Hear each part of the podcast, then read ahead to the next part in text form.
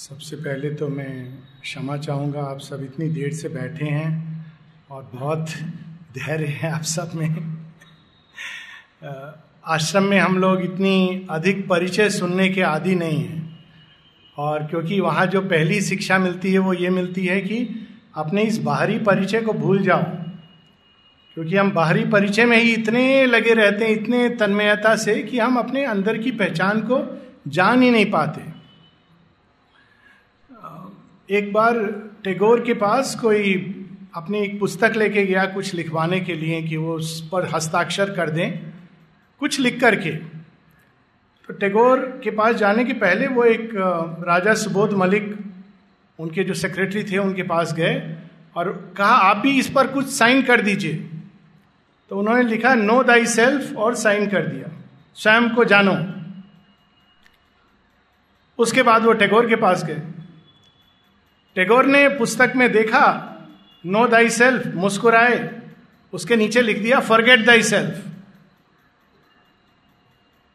दो, ये विरोधी बिंदु नहीं है, एक दूसरे के पूरक हैं। जब तक हम अपनी इस बाहरी पहचान में खोए रहेंगे तो हमको कैसे अंदर की पहचान मिलेगी? ये सब कुछ इंपॉर्टेंट नहीं है। कितनी डिग्री, पढ़ाई, बाहर से व्यक्ति ने क्या किया, ये बाहर का जीवन है। इसका उतना ही महत्व है जितना पानी के ऊपर हम लकीर खींचते हैं, उतना महत्व एक माता आनंद में की भी एक कहानी है कि कोई मिलने गया उनके पास और उसने अपना कार्ड निकाल के दिया। कार्ड की बड़ी परंपरा है ना आजकल, ये कार्ड बनाते हैं और उसमें परिचय लिखा होता है आपका। नाम, डिग्री क्या क्या आपने प्राप्त किया, हासिल किया है। अब वो माँ आनंद में ही माँ के पास गया, वो कार्ड लेके और उसमें बहुत कुछ लिखा था। B M A D DLitt इत्यादि इत्यादि। तो अब वो सारा कैसे बताए? तो उन्होंने कहा, माँ, कोई कोई विद्वान आपसे मिलने आए हैं, इतने सारी डिग्री देख के। तो माँ, आनंद में ही माँ कहती हैं कि, विद्वान, अविद्या की नगरी में विद्वान कहाँ से आ गया? तो ये एक बाहर की पहचान, इसमें जब हम उलझते हैं तो एक अंदर के जीवन को छोड़ देते हैं। आपने देखा होगा ना कि हाथ में हस्त रेखा विशेषज्ञ बताते हैं कि दो जीवन रेखाएँ होती हैं, एक बाहर की, एक अंदर की। अंदर की बाहर वाली को सपोर्ट करती है। और जब भी बाहर की जीवन में, बाहर की जीवन रेखा में कोई क्षति आ रही हो तो अगर अंदर की जीवन रेखा प्रबल है तो बाहर की क्षति को दूर कर देती है। ऐसा हस्तरेखा विशेषज्ञ बताते हैं और मेरा अपना मानना है कि ये सही है। वास्तव में हमारा जीवन एक नहीं, दो नहीं, कई समानांतर रेखाओं पर चलता है। और एक तो है बाहर का जीवन, जिसमें डिग्री है, धन है, वैभव है, बाहरी प्रशंसा है, इत्यादि है। ये एक जीवन है और, ठीक है, इसके अपना एक जगह है, लेकिन बहुत थोड़ी जगह है। और एक है हमारा अंदर का जीवन, जिसको हम खोजने की चेष्टा भी नहीं करते। एक दो उदाहरण ले लें। हमारी बड़ी सुंदर परंपराएँ हमारे यहाँ, जो हमारा इतिहास है। इतिहास से मुझे याद है, इतिहास वो सब नहीं, हम लोग पढ़ते ना इतिहास में, पूरा ये राजा, वो राजा हुआ। भारतवर्ष की परंपरा में दो दो पुस्तकों को इतिहास माना गया है। किसी को पता है? ये पुस्तकें हैं रामायण और महाभारत। महाभारत को इतिहास क्यों माना गया? इसलिए नहीं कि वहाँ एक राजा थे, रानी थी जो इतिहास में होता है। इसलिए कि यदि हम इसके सूत्रों को पकड़ लें तो मानव जीवन के विकास का इतिहास हमारे सामने प्रकट हो जाएगा। वही चरित्र हैं जो बार बार जीवन में आज तक हमारे सामने प्रकट होते हैं। इसीलिए आज भी हमको रावण को जलाना पड़ता है। समस्या ये कि आज हम जलाते हैं और कल ज़िंदा हो जाता है। क्योंकि जिस भूमि में जलाना है, वो भूमि की ओर हम देखते भी नहीं है। जहाँ असल में वो छिप करके बैठा हुआ है। तो ये इतिहास अगर हम देखें तो बड़ी सुंदर उसमें हम देखते हैं कि दो दो एक कंट्रास्ट जीवन। बाहर से कोई अगर देखता, महाभारत का एक दृष्टांत लें तो किसको सफल मानता? एक और कौरव थे। दुर्योधन जिसका प्रतिनिधित्व करता है। जन्मा राज परिवार में सारे जीवन राजा रहा, जैसे भी रहा, छल से, द्यूत क्रीड़ा से, कपट से। और जब वो मरा तो वो एक राजा के रूप में मरा। क्राउन प्रिंस उस अवस्था में मरा। बाहर में, उसका जहाँ तक बाहर की पोजीशन का सवाल है। पांडव, जंगल में जन्मे। पिता, किसी को नहीं मालूम। जब आए थे तो लोग कहते थे कि पता नहीं, पांडु के पुत्र हैं, जंगल से आए हैं। पिता की तो मृत्यु हो गई थी। जीवन में अधिकांश उनका कुछ ऐसा भाग्य था कि वो उनको जंगल जाना पड़ता था। कभी लाक्षाग्रह के बाद, कभी द्यूत क्रीड़ा के बाद उनको हिस्से में क्या मिलता है? हस्तिनापुर नहीं, खांडोप्रस्थ, जंगल जैसी जगह। और उस जंगल को वो विकसित करते हैं इंद्रप्रस्थ के रूप में। बाहर से कोई देखता, कहता, कैसा भाग्य लेके आए हैं ये? लगता है भगवान की इन पर कृपा नहीं है। भगवान ने दिया भी इनके हाथ में तो क्या दिया? खांडोप्रस्थ, सांप बिच्छुओं से भरा हुआ जंगल। और उस निर्जन स्थान को, जहाँ अनेकों अनेकों विषैले जीव जंतु थे, उसको जब वो बनाते हैं एक बड़ी सुंदर भव्य नगरी में इंद्रप्रस्थ तो वो उनके हाथ से छल के द्वारा जीत लिया जाता है। और जिसके परिणाम में बाद में हम जानते हैं कि महाभारत का युद्ध होता है और उनकी मृत्यु भी अंत में, वो राज को नहीं भोगते हैं। क्योंकि युधिष्ठिर एक बहुत ही सेंसिटिव सात्विक, विचारवान मनुष्य हैं। तो उनको पीड़ा होती है कि मैं जीत गया राज्य, लेकिन मेरे भाई मर गए मतलब इतना सेंसिटिव व्यक्ति तो वो उसको भोग नहीं कर पाते हैं बाहरी रूप से। और अंत में वो हिमालय पर्वत का आरोहण करते हुए सबकी मृत्यु होती है। अगर आप आज के परिवेश में देखें तो ऐसे मृत्यु होती है कि कोई उनको अग्नि देने वाला नहीं है। अगर आप बाहर से देखें, कोई लाव लश्कर नहीं, अक्सर होता है ना, अभी कोई किसी की मृत्यु हुई, कितने लोग आए? पांडवों की मृत्यु कैसे हुई? पर्वत आरोहण करते समय। कौन थे? पास में भाई थे। अंत में जो बचे युधिष्ठिर, वो एक कुत्ते के साथ में स्वर्ग आरोहण करते हैं। ये एक बाहर से दो जीवन है, दो प्रकार के जीवन है। आप बताइए, अगर चुनाव करना हो, यदि चुनाव करना हो एक और भगवान पूछें कि तुम्हें दुर्योधन के समान जीवन चाहिए? या दूसरी ओर पूछें, युधिष्ठिर और अर्जुन के समान जीवन चाहिए। क्या कोई दो उत्तर होंगे? बच्चे लोग, क्या दो उत्तर होंगे? नहीं ना? ये कौन है जो अंदर में इस बात को जानता है? ये बात क्या कहने की ज़रूरत है? नहीं कहने की ज़रूरत है। ये सब जानते हैं। किसी को भी आप पूछेंगे, वो यही कहेगा कि पांडवों जैसा जीवन हो। है ना? इसमें कोई फिर कहेंगे, इतनी कठिनाई, इतना कुछ। फिर भी बहुत कठिनाई वाला जीवन था। आप सोचिए, एक पिताहीन संतान जिसके बारे में कोई नहीं जानता। मज़ाक उड़ाते हैं लोग। तुम्हारे पिता नहीं है। पता नहीं कहाँ से जंगल से तुम्हारी मम्मी उठा के लेके लेके आ गई हैं। सब चीज़ में भेदभाव बचपन से। राजकुल में पैदा हुए हैं, पर भेदभाव के साथ बड़े हो रहे हैं। क्योंकि गुरु तो राज, कोष से पैसा पाते हैं तो वो कौरवों को पढ़ाएँगे। इतना सब कुछ होने के बाद भी अगर हमसे ये पूछा जाए, हमारे हृदय में कोई है जो कहता है, नहीं, हमें पांडवों जैसा जीवन चाहिए। जो सदैव ही सत्य का और जो उचित है, सही है, श्रेयस है, उसका वर्ण करता है। फिर हम ये क्यों भूल जाते हैं? ये सारा जीवन, क्योंकि एक बाहरी जीवन है जो एक घटना, बाहरी सक्सेस बाहरी सफलता, बाहरी सुख और एक दूसरा जो अंदर में डेवलप होता है, पांडवों की तरह। बिना किसी के देखे, बिना किसी के जाने। वही चीज़ हम राम जी के जीवन में भी देखते हैं। ये दोनों इतिहास है ना? एक वो राम का चरित्र। पिता के कहने पर वो जंगल चले जाते हैं। ऐसा चरित्रवान व्यक्ति। और युद्ध करते हैं तो अपने किसी सेना को नहीं बुलाते हैं। क्यों नहीं बुलाते? हैं क्योंकि मैं इस समय सन्यासी के रूप में हूँ। मैं किसी को नहीं बुलाऊँगा। वो चाहे तो बुला सकते थे रावण के साथ युद्ध में। मैं अपने ये सामर्थ्यवान का लक्षण होता है। जो असमर्थ व्यक्ति होता है और सामर्थ्यवान व्यक्ति होता है, इसके आप टेलीफोन नंबर से आप पता कर सकते हो। असमर्थ व्यक्ति के टेलीफोन पे आप देखोगे, नंबर एक मंत्री जी, नंबर दो, वकील जी। वकील के नंबर कौन रखता है? बहुत बहुत क्षमा कीजिए। बहुत। कुकर्मी व्यक्ति होगा, उसको डर लगा होता है, मुझे वकील की कब ज़रूरत पड़े? डॉक्टर का नंबर कौन रखता है? भयभीत व्यक्ति।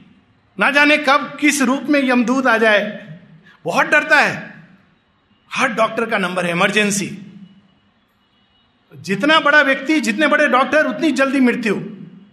ये हमने देखा है, ये मैं मज़ाक नहीं कर रहा हूँ, एक डॉक्टर होने के नाते पूरी गाँव में मैं रहा हूँ, गाँव से बड़ा हुआ हूँ, और हमने बाहर का वो भी जीवन देखा है, जो हमारे बड़े बड़े तबकों में होता है।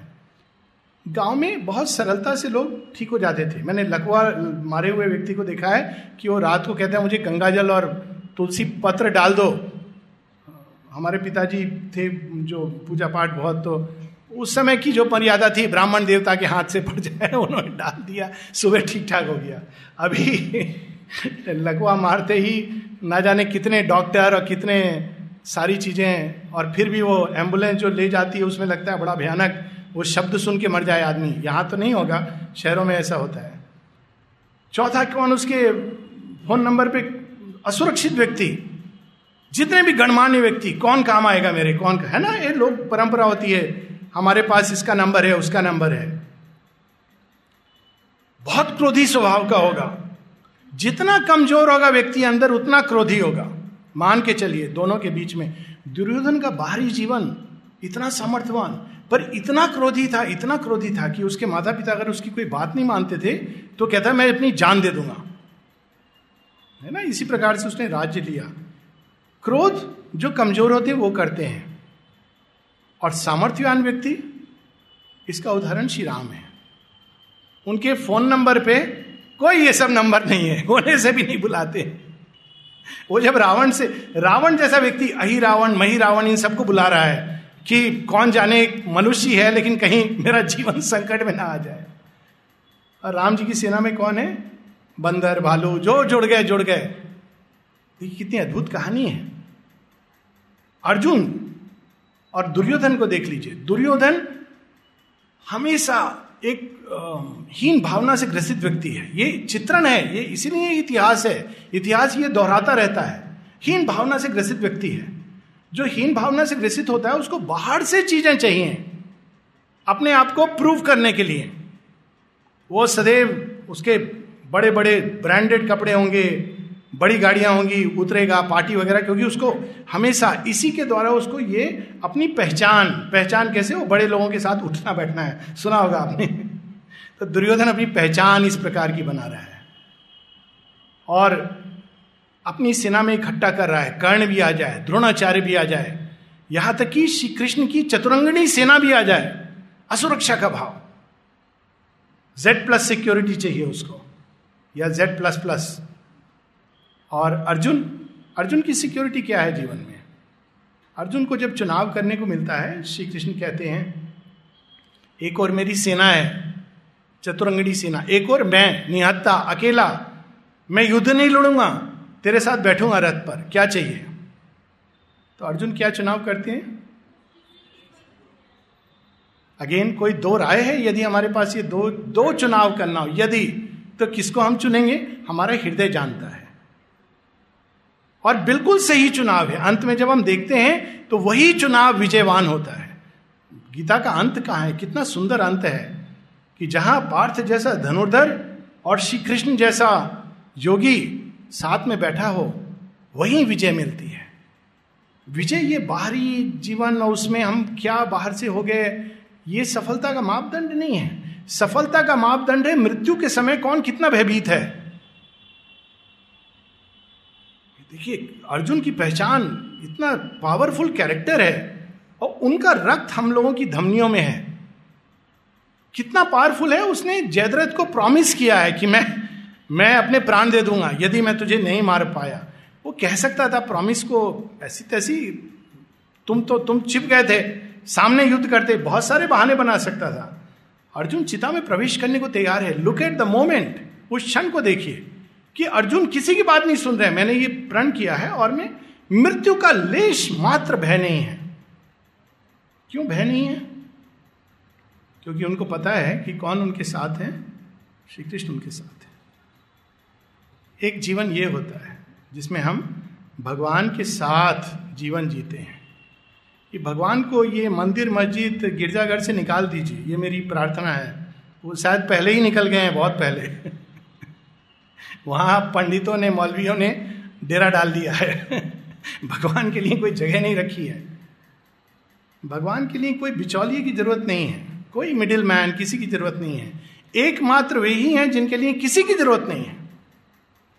एक बार मनोचिकित्सक हूँ, बहुत तरह के रोगी आते हैं। तो एक बच्ची आई, आप सबके ऐसे उम्र की। पाँच साल से, बहुत तरह का डिप्रेशन और अवसाद और सब कुछ अच्छा है जीवन में, लेकिन एक डिप्रेशन ये भी एक होता है अंदर में अवसाद तो बोली, अंकिल, मैं क्या करूँ? बहुत सारी दवाई ले चुकी हूँ, लिस्ट दिखाया, ये दिखाया। ये ये सलाह सबको नहीं दी जा सकती, लेकिन मेरे अंदर एक जो भाव आया उस दिन, मैंने कहा, बेटा, आप ऐसा करो, आप विश्वास करती हो किसी भगवान में? हाँ किसमें? कृष्ण जी में। मैंने कहा, आज से तुम श्री कृष्ण को अपना मित्र मानकर, सखा मानकर जीवन जीना शुरू कर दो। हम लोगों को क्या सिखाया गया है? कृष्ण जी वहाँ इतने बेचारे मालाओं से दबे हुए, उनका चेहरा भी नहीं दिखाई दे रहा है। ना, ऐसा लगता है कि बेचारे कितने बोझ में होंगे। भगवानों को तो जितनी दुर्दशा हम लोगों ने की है, एक मुझे याद है, दो घटनाएँ आपको बताता हूँ, इस कहानी पर वापस आएँगे। एक तो जब गणेश जी का जाते हैं विसर्जन तो एक बार मैं जा रहा था स्कूटर पे, गणेश जी बैठे हुए हैं और सब उन्मत्त तो होके नाच रहे हैं, ना जाने क्या क्या गाते हुए। तो मेरे मन में एक भाव आया, वो कह रहा हूँ, गणेश जी के तरफ़ देख के मैंने कहा सॉरी गणेश जी, आपको ये पीड़ा सहनी पड़ रही है। मैं तो स्कूटर में आगे निकल जाता हूँ। लेकिन आप क्या करोगे? आपको तो कोई चॉइस नहीं है। आपके भक्ति आपको डुबो रहे हैं।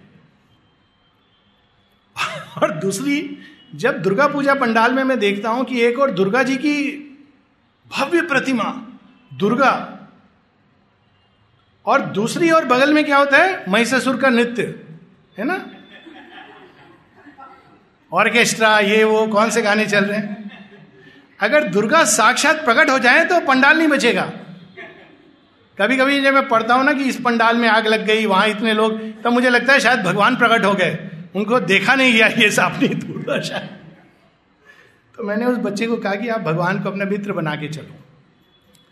और आप विश्वास नहीं करेंगे ये करने की चीज़ है कि जीवन बदल जाता है।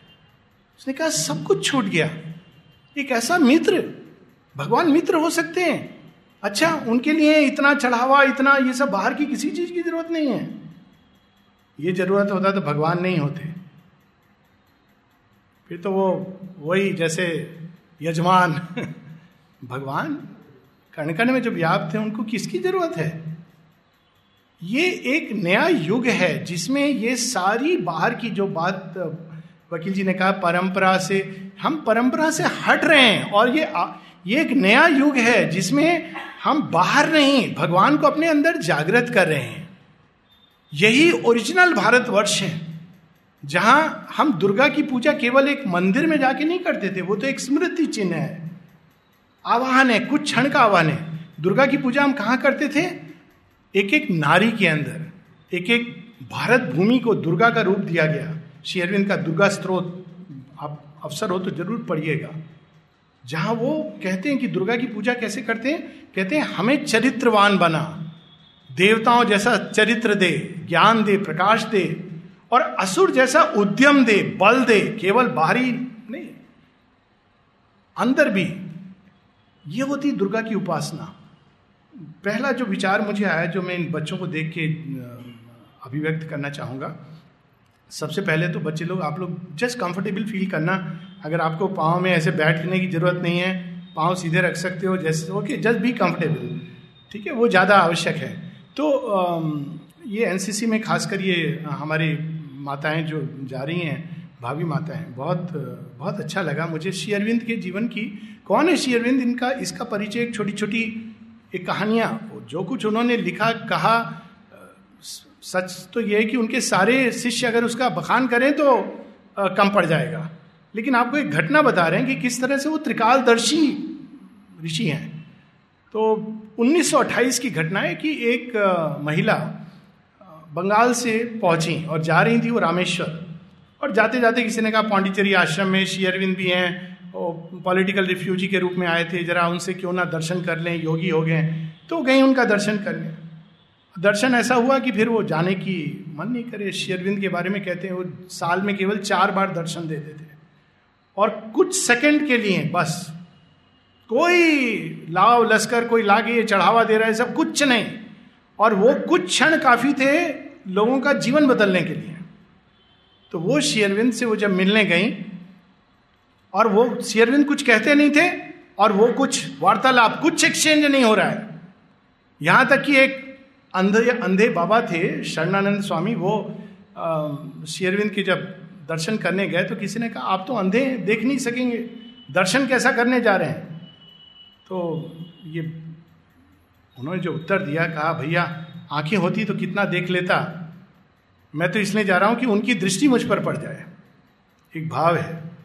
तो ये जो लेडी थी जिनका नाम था जया देवी, उन्होंने कहा, मुझे अगले जन्म में एक वरदान चाहिए। क्या वरदान चाहिए? मुझे अगले जन्म में लड़की मत बनाना। अच्छा हंसने लगे, मुस्कुराने लगे शेर कहती कि, आपको पता है, लड़की बनने से कितना कष्ट होता है। आपके यहाँ जाने, आने के लिए मुझे कितने पापड़ बेलने लगे। इसकी परमिशन लो, उसकी परमिशन लो पैसे नहीं है, सब कुछ करके कैसे मैं आई हूँ? रामेश्वरम जाने के बहाने। फिर यहाँ पर आ गई। तो शेरविंद कहते हैं कि तो रामेश्वरम नहीं जा रही हो? कहती हैं, जब जीवित रामेश्वर को देख लिया तो कहा जाऊँ? फिर शेरविंद कहते हैं उनको 1928 की बात है। कहते हैं कि तुम चिंता नहीं करो। आने वाले समय में तुम्हें लड़का बनने की ज़रूरत नहीं रहेगी। मैं एक ऐसा युग ला रहा हूँ जिसमें लड़की और लड़का दोनों समान होंगे। हम उस दिशा में जा रहे हैं और ये बड़ी अच्छी बात है। और कब हम पूरी तरह समान होंगे? जब हम केवल बाहर दुर्गा को प्रतिस्थापित करके पूजन करें और घर में जो दुर्गा और लक्ष्मी है, उनका अनादर करें, ये नहीं होगा। घर में ये भारत की परंपरा है कि जब स्त्री घर में आती थी, बहू बन के तो क्या कहा जाता था? या जन्म लेती थी बच्ची तो क्या कहा जाता था? घर में लक्ष्मी आई है। लेकिन जब आप उसको लक्ष्मी रूप में नहीं पूछते थे तो वो क्या बन जाती थी? दुर्गा और काली। है ना? क्योंकि वही जो उमा है, वही काली है। उसके अंदर ये जागृत हो जाता था। तो ये एक जीवन है जो हम बाहर से पकड़ते हैं, जिसमें बाहर की सक्सेस अंदर में हम क्या बन सकते हैं? हर नारी के अंदर, हर लड़की के अंदर, दुर्गा है, काली है वो सामर्थ्य है, लेकिन हम बाहर से असुरक्षा, असमर्थ और उसके साथ में जुड़ी हुई असफलता असफलता, दुख, ये क्या है? ये अनुभूति गम्य विषय है। ये बाहर से नहीं निर्णय निर्धारित किए जाते हैं। अंदर से निर्धारित होते हैं। सुख क्या है? अंत में अगर हम पूछें तो सुख क्या है? एक अनुभूति है है ना? आप, कोई ऐसा क्षण होता है जब आपको ऐसा लगता है, बहुत सुखी है। इसका बाहर से कोई लेना देना नहीं है। हो सकता है कि आप बाहर बहुत अच्छी मर्सिडीज कार में एयर कंडीशन में जा रहे हो, लेकिन आपके ऊपर किसकी तलवार लटकी हो? इनकम टैक्स डिपार्टमेंट की। तो क्या होगा? आपका दिमाग कहा है? रेड ना पड़ जाए। तो आप सुखी हैं। आप दुखी हैं। सब है आपके पास, लेकिन आप दुखी हैं, क्योंकि सुख एक अनुभूति है। और कभी कभी आप केवल एक ऐसी जगह बैठे हैं कोई वहाँ पर ना पंखा है, ना एसी है। मुझे विश्वास है कि आप सबने वो क्षण अनुभव किया होगा। और अचानक शायद वातावरण भी एक नॉर्मल वातावरण है। आप, आपका एक आंतरिक जीवन जो हम भूले रहते हैं, वो ना जाने कहाँ चला जाता है। और चेहरे पर एक मुस्कान आ जाती है। और कोई पूछे, अचानक क्या हुआ? तो आप अचानक वापस लौट के आते हैं। नहीं नहीं, कुछ नहीं। नहीं बता सकते। आपको स्वयं नहीं मालूम कि कहाँ चले गए थे। अक्सर कभी कभी एक ब्यूटीफुल लैंडस्केप में ऐसा होता है, जो भगवान का ओरिजिनल मंदिर है, जड़ तत्व के अंदर और इस विशाल ब्रह्मांड में। ओरिजिनल मंदिर वही है, एक बड़ी सुंदर नरसिंह मेहता का भजन है, निखिल ब्रह्मांड में एक तू ही हरी। जब हम उस भगवान का पूजन नहीं करते, देखिए छोटी सी चीज़ कण कण में भगवान है, यदि हम इस भाव से जीवन जिए तो सुख और सफलता, सामर्थ्य हर समय रहेंगे हमारे पास।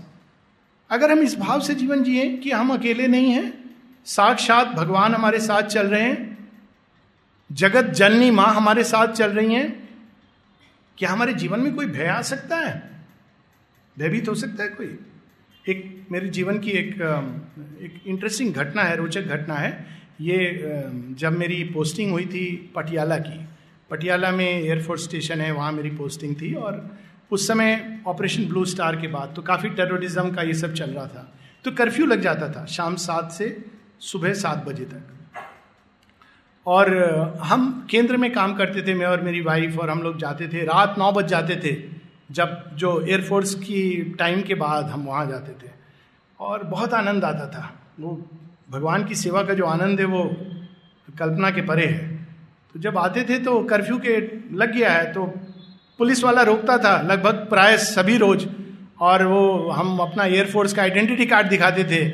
तो वो कहता अच्छा सर अच्छा चले जाइए। आप स्कूटर से उतर के इतनी दूर तक चले जाइए, ताकि हमें हमें भी कोई कुछ ना कहे। हम ये करते थे रोज। तो एक बार पंद्रह अगस्त को, जो शेयरविंद का जन्मदिन भी है, पंद्रह अगस्त शेयरविंद का जन्मदिन है, जिस दिन भारत को स्वतंत्रता मिलती है। और शेयरविंद ने कहा यह भगवान का मुझे दिया गया उपहार है, क्योंकि वो एक रिवोल्यूशनरी अग्रणी रिवॉल्यूशनरी नेता थे और अधिकांश लोग उनको एक रिवॉल्यूशनरी के रूप में जानते हैं और अधिकांशता उस रूप में भी नहीं। ये हमारे राष्ट्र की विडंबना है कि हम शेरविंद के बारे में नहीं जानते। और और नाना ने, और उन, वो शीर्ष के अग्रणी रिवॉल्यूशनरी जिनसे अनेकों अनेकों लोग, सुभाष चंद्र बोस, बाल गंगाधर तिलक, इन लोगों ने उनसे प्रेरणा प्राप्त की थी। और इस प्रकार से जब हम पंद्रह अगस्त सेलिब्रेट करना चाह रहे हैं तो टेररिस्ट हमारे घर आए। आपको सच्ची कहानी बता रहा हूँ। और कहा कि, देखिए, हमने सुना है और आपसे ये बस हम कह रहे हैं कि आप ये मत करिए। क्यों? अब हमने कह दिया, आप करें तो आपकी ज़िम्मेदारी। बस इसके कोई लॉजिक नहीं। इस तरह के जो व्यक्तित्व होते हैं, उनके साथ कोई लॉजिक नहीं काम करती है। हमने कह दिया, बस। तो जब उन्होंने कहा, हमने कह दिया तो मैंने कहा अच्छा तो आपने अपनी बात कह दी, हमारी भी बात सुन लीजिए। हम माँ काली की संतान हैं। और हम मृत्यु से नहीं डरते हैं। आप अपना कर्म कीजिए, हम अपना कर्म करेंगे। तो सारे लोग हम लोगों को समझाने लगे, नहीं नहीं, ये करिए, पुलिस सुरक्षा बुला लीजिए, ये करिए, वो करिए। वो होते हैं ना? तो हम, हमने कहा, देखो, जिनके लिए हम कार्यक्रम कर रहे हैं शेयरविंद के लिए, उनसे बड़ी सुरक्षा हमारी क्या हो सकती है? तो इस भाव से हमने कार्यक्रम किया। वो लोग आए छः लोग आए, और कार्यक्रम में खड़े रहे, और लोगों के, और हमने एक ड्रामा किया था माता जी का वर्चूज के ऊपर क्या क्या गुण मनुष्य के अंदर होने चाहिए। सब हो गया, थोड़ी देर बाद वो चले गए आश्चर्य की बात यह कि उसमें से जो एक जो घर में धमकी देने आया था, वो डिवोटी बन गया। का शिष्य बन गया। और उसके बाद उसने इतना सुंदर पत्राचार रखा तो ये हम लोग पढ़ते ना, बिल्व मंगल की घटनाएँ और हमारे जगन मगाई की और अनेकों अंगुली माल की ये घटनाएँ अपने आप में, ये हर किसी के अंदर ये संभावना है। ये केवल ये नहीं कि कुछ लोग हैं जिनके अंदर ये ईश्वर से डायरेक्ट संबंध जोड़ने की संभावना कुछ लोगों के अंदर है नहीं। ये हमारा जन्म सिद्ध अधिकार है। जब हम इस भाव से अगर जीवन को जिएँगे कि हम किन के वंशज हैं, गीता में एक बड़ा सुंदर वाक्य है, हम किन के वंशज हैं? तो श्री श्री कृष्ण कहते हैं ममे अंश। तुम कौन हो? मेरे अंश हो। आप देखिए इसका अर्थ कितना अद्भुत है। अभी आप किस नाम से परिचित जाने जाते हैं? अपने सरनेम से है ना? सरनेम के हिसाब से आपको ये होगा सरनेम के हिसाब से आपको इज़्ज़त दी जाएगी सरने के, के हिसाब से आपको रिजर्वेशन मिलेगा सरनेम के हिसाब से आप जीवन चलाएँगे। लेकिन हमारा वास्तविक सरनेम क्या है? हम भगवान के वंशज हैं। एक क्षण को सोचिए कि हमारे पिता स्वयं भगवान। ये इट डजेंट मैटर आप किस नाम से बुलाते हो, ये इंपॉर्टेंट नहीं है। आप उनको किसी नाम से, किसी धर्म, ये ज़रूरी है ही नहीं। वो सब नाम आप माँ को कैसे बुलाते हो? कोई कहता है माँ, कोई कहता है मम्मी, कोई कहता है अम्मा, अम्मी अम्मी जान अलग अलग नाम है ना? मॉम। क्या माँ नाम के हिसाब से रिस्पॉन्ड करती है? या भाव के अनुसार रिस्पॉन्ड करती है? जिस बच्चे ने जिस नाम से संबंध जोड़ लिया है ना? सही है या गलत? माँ ऐसा तो नहीं बोलता ये मुझे मॉम क्यों बुला रहा है? मैं नहीं जाऊँगी। माता जी बुलाना चाहिए। नहीं ना वो रिस्पॉन्ड करती है। आप किसी नाम से संबंध जोड़िए। संबंध जोड़ने का काम आप, आपका है। ये नहीं कि माँ संबंध तोड़ती है। माँ तो सदैव संबंध बनाए रखती है। लेकिन जब हम अपनी ओर से भी संबंध जोड़ते हैं, कई लोग ऐसा बोलते हैं कि, भगवान ने हमको ये नहीं दिया, वो नहीं दिया, ऐसे नहीं किया, वैसे नहीं किया। हमने अपनी ओर से शायद अपनी टेलीफोन लाइन को एक्टिव ही नहीं रखा। आप देखते हैं ना, जब कनेक्शन मिलता है तो फ़ोन पे एक क्या कहा जाता है, आप इसको एक्टिवेट करने के लिए ये दबाइए। तो भगवान को एक्टिवेट करने का नंबर कौन सा है? इसको कंप्यूटर की भाषा में या तो ज़ीरो या एक। ज़ीरो क्या है? जब तक आप संसार की अनेकों चीज़ों पर आश्रित हैं, सरनेम पर, इस पर, उस पर, बाहरी चीज़ों पर, तब तक ज़ीरो का नंबर बटन नहीं दब रहा है। ज़ीरो वो विनम्रता कि वास्तव में उसके बिना हम कुछ नहीं है। क्यों कुछ नहीं है? क्योंकि वहाँ से हमारी पहचान जुड़ी है। इसलिए हम आधे अधूरे हैं। वो हमारी सच्ची पहचान। सच्ची पहचान क्या है? हम स्वयं हमारे अंदर दिव्यता है। उस दिव्यता को प्रकट करना, ये हमारा जीवन का लक्ष्य है, कर्तव्य है। बाहरी कर्तव्य नहीं है। बाहरी कर्तव्य केवल एक बाहरी, अक्सर हम देखते हैं, रिलीजन को ड्यूटी या धर्म को ड्यूटी, ये सामाजिक ड्यूटी जिसमें बाँध दिया जाता है। असली ड्यूटी हमारी क्या है? असली कर्तव्य। कर्तव्यम कर्म, कि हमारे अंदर जो दिव्यता है उसको प्रकट करना। ये हमारी पहचान है, ये। और वो कब हम कर पाते हैं? जब बाहरी पहचान में नहीं उलझते हैं। Zero. Doctor Alok Pandey, zero. Wing commander Alok Pandey, zero. पढ़ा लिखा ये, वो सब, इतनी किताबें, ये सब ज़ीरो। माता जी की संतान, वो पहचान है। इस पहचान को अपने अंदर बनाने की चेष्टा करनी चाहिए। और दूसरा है एक। एक क्या है? एक में बहुत बड़ी शक्ति है। सारे नंबर्स की एक ज़ीरो में शक्ति है, एक में। एक क्या है? आप हर किसी को, अभी हम देखते हैं ना, कई बार हम भेदभाव नाना प्रकार की चीज़ों में, ये लड़की है, वो लड़का है, ये बड़ा है, ये छोटा है, ये इस जाति का है, उस जाति का है, ये इस धर्म का ये सारे हमारे अंदर चलता रहता है दिमाग के अंदर। लेकिन हमारी सच्ची जब हम एक के भाव से जीते हैं तो क्या है? सबके अंदर कोई भी हो, कहीं का भी हो, बुरे, जिसको हम बुरे से बुरा मनुष्य कहते हैं, उसके अंदर भी कौन है? दूसरा कोई है। क्या भगवान ने उसको निष्कासित कर दिया है? या वो एक ही की संतान है? इस भाव से जीने की चेष्टा करें। बड़ी सुंदर एक छोटी सी कहानी है। हमारे उपनिषदों की कहानी है। बड़ी सुंदर सुंदर कहानियाँ हैं। एक राजा ने प्रजा से पूछा, मैं बड़ा या भगवान बड़ा? अब प्रजा में आपको पता है क्या होता है? प्रजातंत्र इसलिए समस्या वाली चीज़ है। ये नहीं कि होना नहीं चाहिए, ये होना चाहिए, लेकिन इसमें हम सबको ज्ञानवान बनना है। वरना प्रजातंत्र एक बहुत बड़ी डेंजरस चीज़ भी होता है। प्रजा को क्या सिखाया गया है? प्रशंसा करना। राजा तो सारे प्रजा प्रजा वाले लोग क्या कहते हैं? राजन, आप ही बड़े हो। क्यों? राजा की, राजा पता नहीं क्या कर देगा। भगवान तो बेचारे चुपचाप बैठे हैं तो सब चुप। फिर एक बच्चा भी कहता है, बच्चा कहता है, राजन, सच तो ये है कि आप ही बड़े हो। हाँ बताओ जरा सबको कैसे मैं बड़ा हूँ? वो संतुष्ट नहीं है, सुनना चाहता है। कहता है, एक ऐसा काम है जो आप कर सकते हो, जो भगवान नहीं कर सकता। हाँ हाँ बोलो बोलो, सबको बोलो। बोलो, कौन सा काम है जो भगवान नहीं कर सकता और एक राजा कर सकता है? बच्चे ने क्या जवाब दिया? बच्चे ने कहा, राजन, आप अगर क्रोधित होंगे, आप हमको अपने राज्य से निष्कासित कर सकते हो। भगवान ये काम नहीं कर सकता। क्यों? उसका राज्य सब जगह है। कहाँ उसका राज्य नहीं है? अब सोचो एक क्षण के लिए, ये केवल एक कहानी नहीं है फिलोसफिकल ये सब कथाओं का एक व्यवहारिक, उसका बहुत बड़ा मूल्य है। आप कभी जंगल में चले गए? कहाँ मेरे साथ जीवन में ऐसे हो चुका है एयरफोर्स के दौरान तीन चार बार हुआ है। ऐसी विकट परिस्थिति में चले गए या ऐसी जगह पर चले गए जहाँ टेररिस्ट हैं, ये हैं, वगैरह। आप अगर वहाँ ये मान के रहेंगे, ये ना जाने इनका राज्य है, उसका साम्राज्य है तो आप घबराएँगे। और अगर आप ये मान के चलेंगे कि यहाँ पर कौन है? भगवान का राज्य है।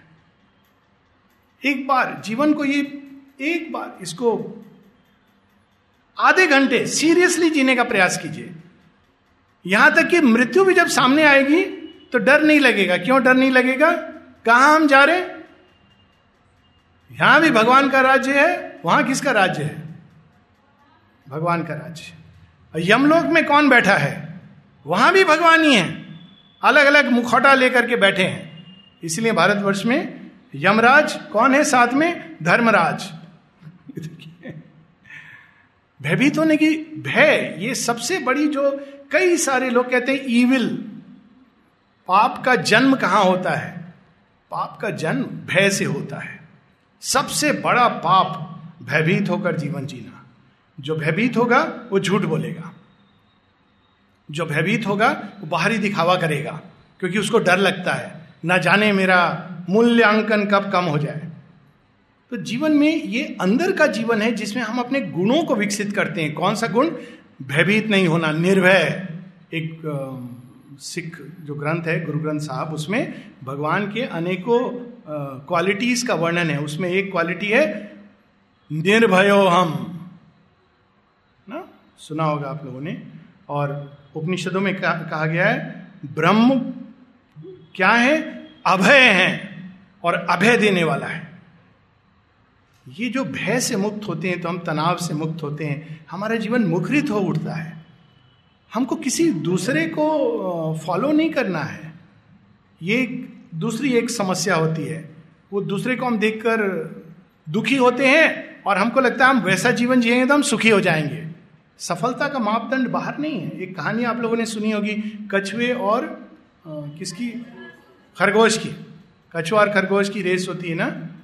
जब कहानी मैंने पढ़ी थी, मुझे लगा ये तो पक्की काल्पनिक कहानी तभी ईसोप्स फेबिल में से है। ये भारतीय परंपरा की कहानी नहीं है। भारतीय परंपरा में इस तरह की कहानियाँ नहीं है। बड़ी सुंदर सुंदर कहानियाँ हैं। कछुआ और खरगोश की रेस रियल जीवन में अगर होगी तो कौन जीतेगा? खरगोश जीतेगा, है ना? देखिए, लेकिन इस कहानी में एक ट्विस्ट है, जो कहानी में नहीं आता है। वो ट्विस्ट क्या है? अगर कछुए और खरगोश की रेज जल में होगी तो कौन जीतेगा? कछुआ जीतेगा। अगर रेस का मापदंड हम बदल दें कि जल में कौन कितने समय रह सकता है तो कौन जीतेगा? कछुआ ना? खरगोश कितने साल जीता है? बारह साल। कछुआ सौ, दो सौ, तीन सौ धरती पर सबसे अधिक लंबी आयु का प्राणी खर, ये कछुआ है, और उसका सीक्रेट आप जानते हैं? ये एक साइड में स्टोरी के हम ले चलते हैं। कछुआ कितनी बार श्वास लेता है और खरगोश कितनी बार श्वास लेता है? खरगोश को देखा है? कॉन्स्टेंटली है ना? और कछुआ एक मिनट में कितनी श्वास लेता है? बायोलॉजी ये सब जानना चाहिए। केवल किताब वो ज्ञान मत रखो जो केवल कक्षा में पढ़ाते हैं। और इसका कोई कि मैं नहीं तो मैं तो आर्ट का विद्यार्थी हूँ, मुझे इससे क्या लेना देना? ये एक का मतलब सब चीज़ के अंदर एक समाया है। कछुआ एक मिनट में तीन से पाँच बार सांस लेता है मैक्सिमम। श्वास में सीक्रेट है। जब आपकी सांस तेज चलती है तो आप अपनी आयु को घटाते जा रहे हैं, रोग की ओर जा रहे हैं। अब बोलो, सांस तेज कब चलती है?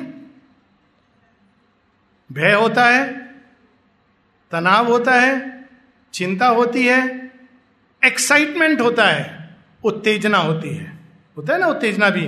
क्रिकेट में अरे उसने छक्का मार दिया, आपकी सांस तेज हार्ट बीट तेज होती है। करेगा कि नहीं करेगा? तो आप क्या कर रहे हैं वास्तव में? अपनी आयु को काटते जा रहे और सांस कब जब स्थिर होती है, जब आपके अंदर एक शांति स्थापित होती है। अपने आप, आपको कोई बाहरी प्राणायाम करने की ज़रूरत नहीं है, शांति का आह्वान करके। तो अब हम कछुए की कहानी पर आ जाए। हम सबके अंदर कोई ना कोई विधा, कोई ना कोई एक एक चीज़ है, जिसके जिसके लिए हम बने हैं। इसको हम उदाहरण ले लें वृक्षों का। संसार में जितने भी पेड़ पौधे हैं, पेड़ पौधे की बात कर रहा हूँ जीव जंतु की बात नहीं कर रहा उसमें सबसे निम्न क्वालिटी का, अगर आप केवल मेजर लेकर के बाहरी मापदंड से अगर आप उसका मूल्यांकन करें तो सबसे सस्ता, सबसे जिसको कहा जाए, अरे इसका कोई मोल नहीं है, वो कौन सा पौधा है जो हर जगह है, हर व्यक्ति देखता है? ज़मीन पर सब उस पर पाँव रख के चलते हैं। घास। है ना? लेकिन क्या आप कभी किसी पार्क की कल्पना कर सकते हैं बिना घास के? देखो, उसका मूल्य है। उसका मूल्य अपनी जगह है। अगर घास बोले कि नहीं, मुझे आम का वृक्ष बनना है तो कंफ्यूजन शुरू हो जाएगा। है ना? अगर आम का वृक्ष बोले, मेरे ऊपर तो बड़े छोटे छोटे फल लगते हैं। मेरे अंदर भी कटहल का फल लगे। फूल।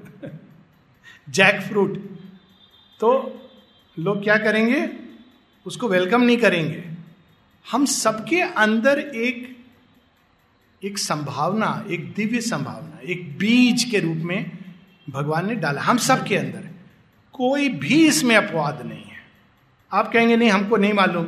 इसलिए नहीं मालूम क्योंकि ये विडंबना है कि हमारे माता पिता हमारे अग्रज, हमारे बड़े जन और हमारे स्कूल में इस बीज की ओर ध्यान नहीं जाता है। ये एक, हम सब इसके जिम्मेदार हैं। शिक्षक हूँ मैं भी एक तो मैं भी अपने को ये हम सब इसके जिम्मेदार हैं। हम किस चीज़ पर ध्यान देते हैं? खरगोश और कछुए की कहानी की तरह नंबर पर डिग्री पर और वहाँ पर सफलता नहीं है। आपको कितना भी कुछ मिल जाएगा वो सफलता नहीं है। सफलता उसमें है कि जहाँ आप जिस चीज़ के लिए बने हो, वो आप जीवन में, वो जीवन जियो। इसको हम लोग कह सकते हैं सच्चा जीवन। एक आजकल वर्ड है अंग्रेज़ी में साइकोलॉजी में ऑथेंटिक लाइफ आपने देखा है कि कई लोग शायद अब जो बच्चे सोलह, सत्रह, अठारह के हैं और जो पीछे बैठे हैं, वो निश्चित रूप से जानते हैं कि मनुष्य अक्सर एक दोहरा जीवन जीता है।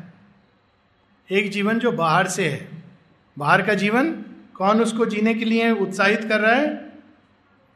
समाज, है ना? उससे सब आ गए मम्मी, पापा, शिक्षक, ये, वो सब आ गए और अंदर का जीवन जब वो शांत क्षणों में बैठता है, काश ऐसा होता, काश में ये करती, काश में वो करता, है ना एक? कई बार जीवन केवल काश काश काश इसी में उलझा रह जाता है। और क्यों हम नहीं कर पाते हैं ये? क्योंकि हमारे अंदर भय है। इसको अगर हम हम उस दौड़ में चलना चाहते हैं जिसमें सब लोग साथ में हैं तो हमको कंफर्ट मिलता है। जिसको कहते हैं ना कंफर्ट ऑफ़ नंबर्स आपने देखा होगा even so called spiritual movement में भी कंफर्ट ऑफ़ नंबर्स हमारे इतने अनुयायी हैं। जब श्री अरविंद से किसी ने पूछा कि जितने लोग इस मूवमेंट में जुड़े हैं, उस मूवमेंट में जुड़े हैं उस मुकाबले आपके मूवमेंट में ज़्यादा लोग नहीं हैं। सो so, शेयरविंद कहते हैं nothing depends on numbers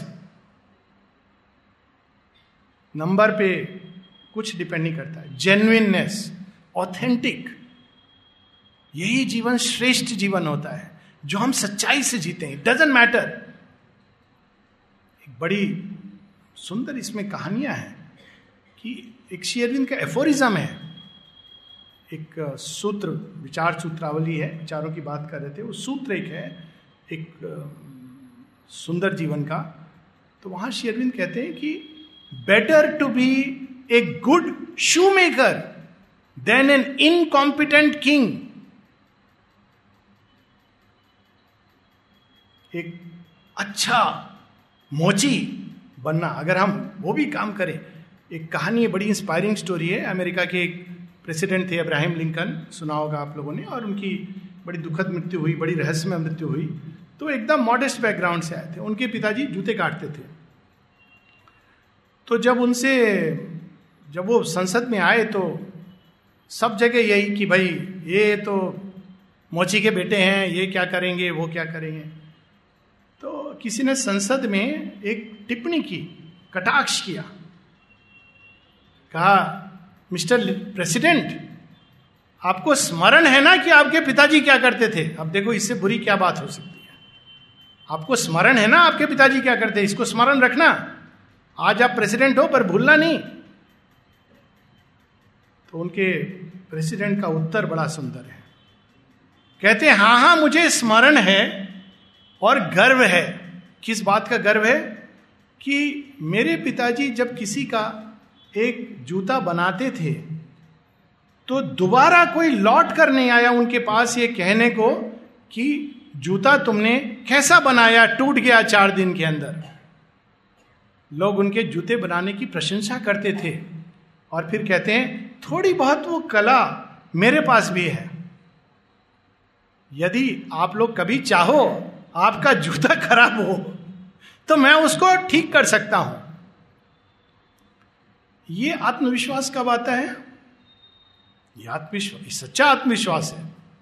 जब हम किसी काम को छोटा या बड़ा समाज की दृष्टि से नहीं मूल्यांकन करते हैं, किंतु हम एक दृष्टि से मूल्यांकन करते हैं कि हम उस काम को करते हुए संतुष्ट, पूर्णता, दक्षता, योग कर्मसु कौशलम गीता कहती है ना, कई लेयर से इस, इसके अर्थ हैं, लेकिन एक, जब हम किसी कार्य को दक्षता से करते हैं लगन से करते हैं तो उस काम में इमीडिएटली हमको एक चीज़ मिलती है। लोग कहते हैं ना कि भगवान ने देखो मुझे क्या किया, मैं तो बड़ा अच्छा सब करता था, पैसे नहीं है। पैसे लेकर आदमी क्या चाहता है?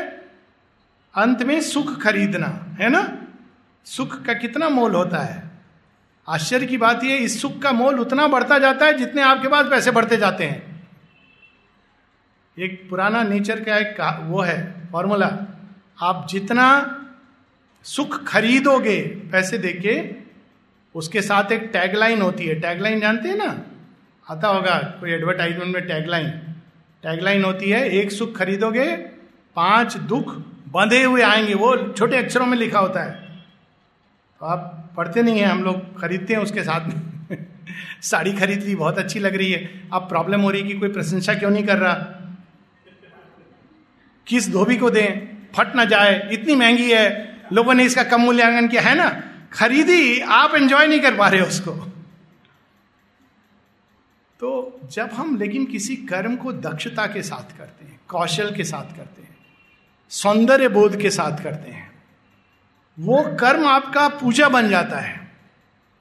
आश्रम में एक चीज़ हम लोगों को सिखाई जाती है। Work as you pray for work is a prayer offered to the divine body is prayer शरीर की प्रार्थना है। We should work as we pray और work is body is prayer to the divine तो बदले में क्या मिलता है?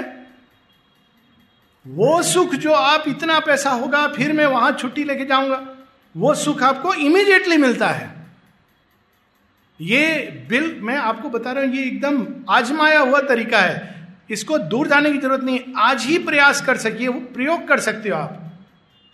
आप आज जाके घर में कोई एक काम पिकअप करना, चाहे वो सलाद काटना हो, या सब्ज़ी बनानी हो, या बर्तन साफ़ करने हो, कोई भी काम, आपकी मर्ज़ी, या अपनी यूनिफॉर्म साफ़ करनी हो, जूते पॉलिश करनी हो आप उसको पूरा दिल लगा के दिल विद द हार्ट ये नहीं कि दिमाग हाथ कर रहा है और दिमाग कहीं और है।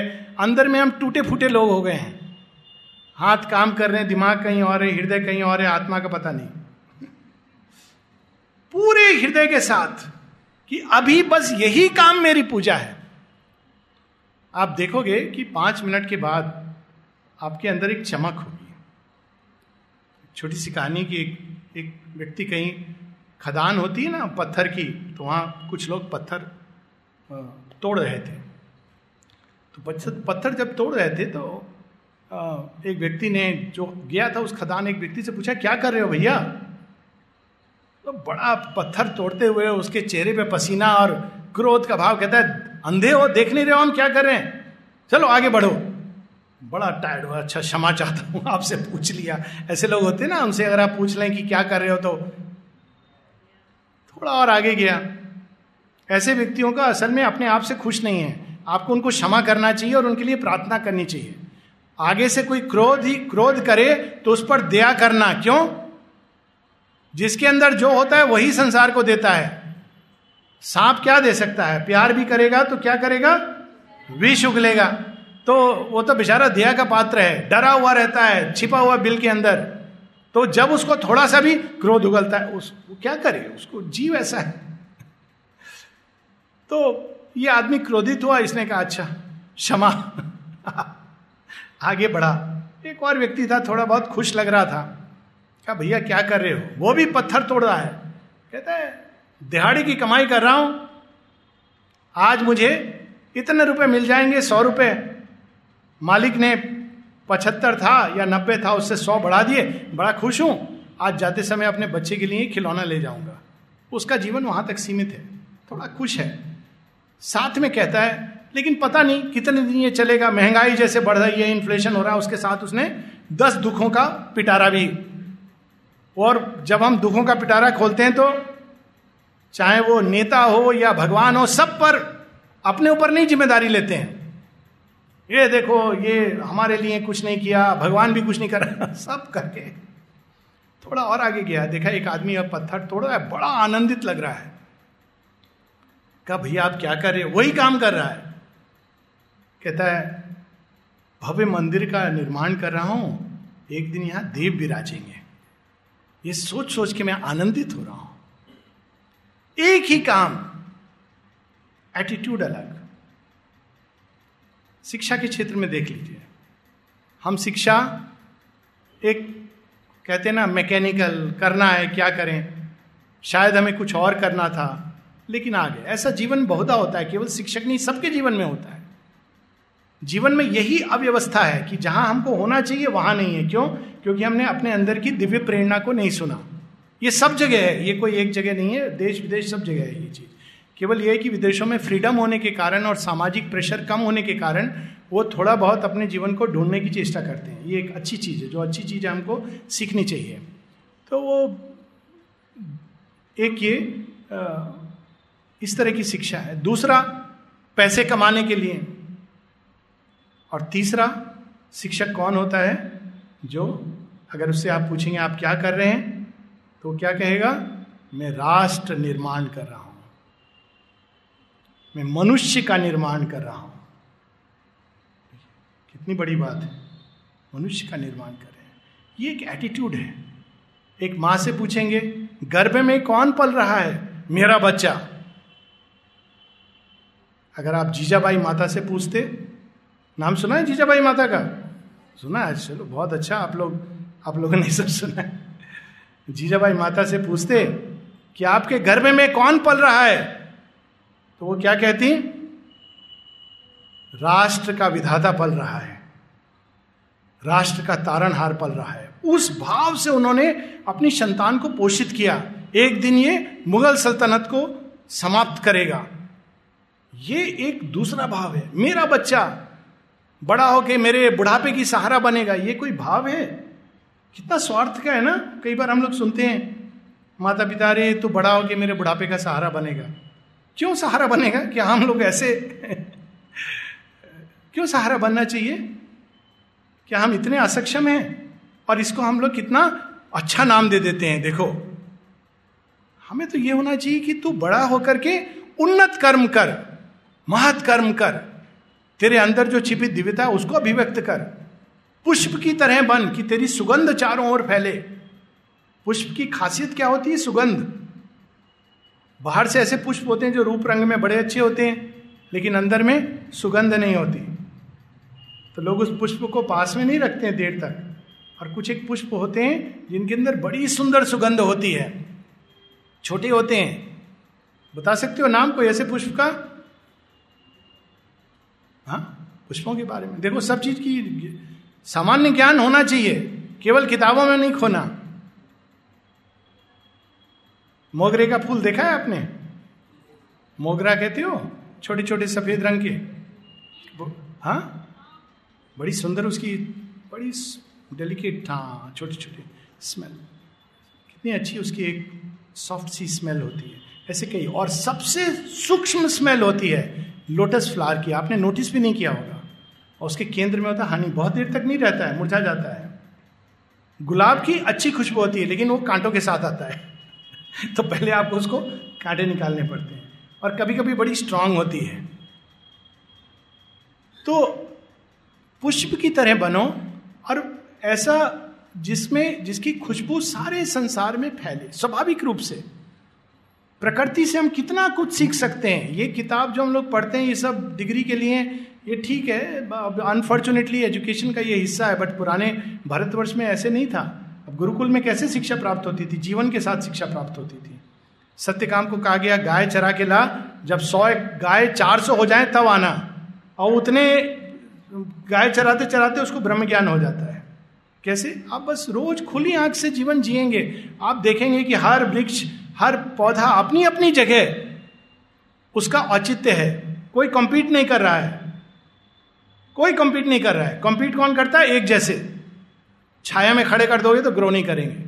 सब अपने अपने ढंग से इस बगीचे में ज़रूरी है। विविधता का आनंद देखोगे आप। ठीक है? और क्या सीखोगे? प्रकृति से सबसे सुबह कौन करता है? गुड मॉर्निंग सूर्य। क्या शिक्षा देता है रोज आकर? पहला शिक्षक।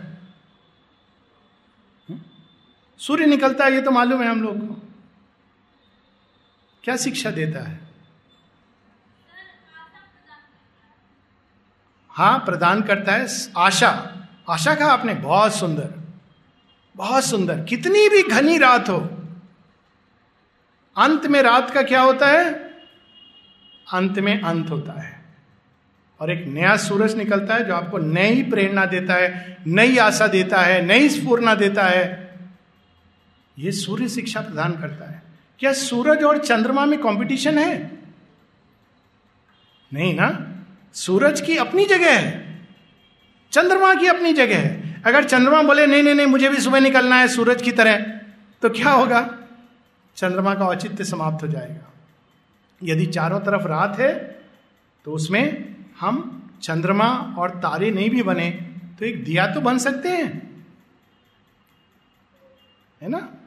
हम बड़े बड़े माइटी वानर नहीं बन सके अगर राम की सेना में। तो हम गिलहरी तो बन सकते हैं, एक सुंदर भाव लेके जो नदी को समुद्र को भरना चाहती है, ये प्रकृति की शिक्षा है। फूल फूल खुशबू देने के पहले आपकी जात पूछता है, नहीं ना, पक्का?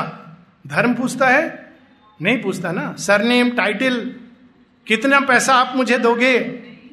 नहीं ना श्योर तो हम फूल से ये क्यों नहीं सीखते हैं?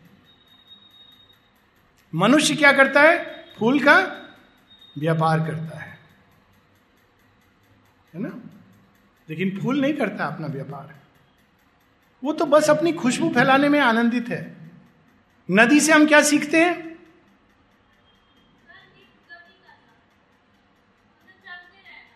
चलते रहना। कहाँ से? कहाँ तक? ये अंतिम। नहीं तो मैं, मुझे बहुत जॉय में आई विल जस्ट कंटिन्यू ये लास्ट नदी से हम क्या सीखते हैं?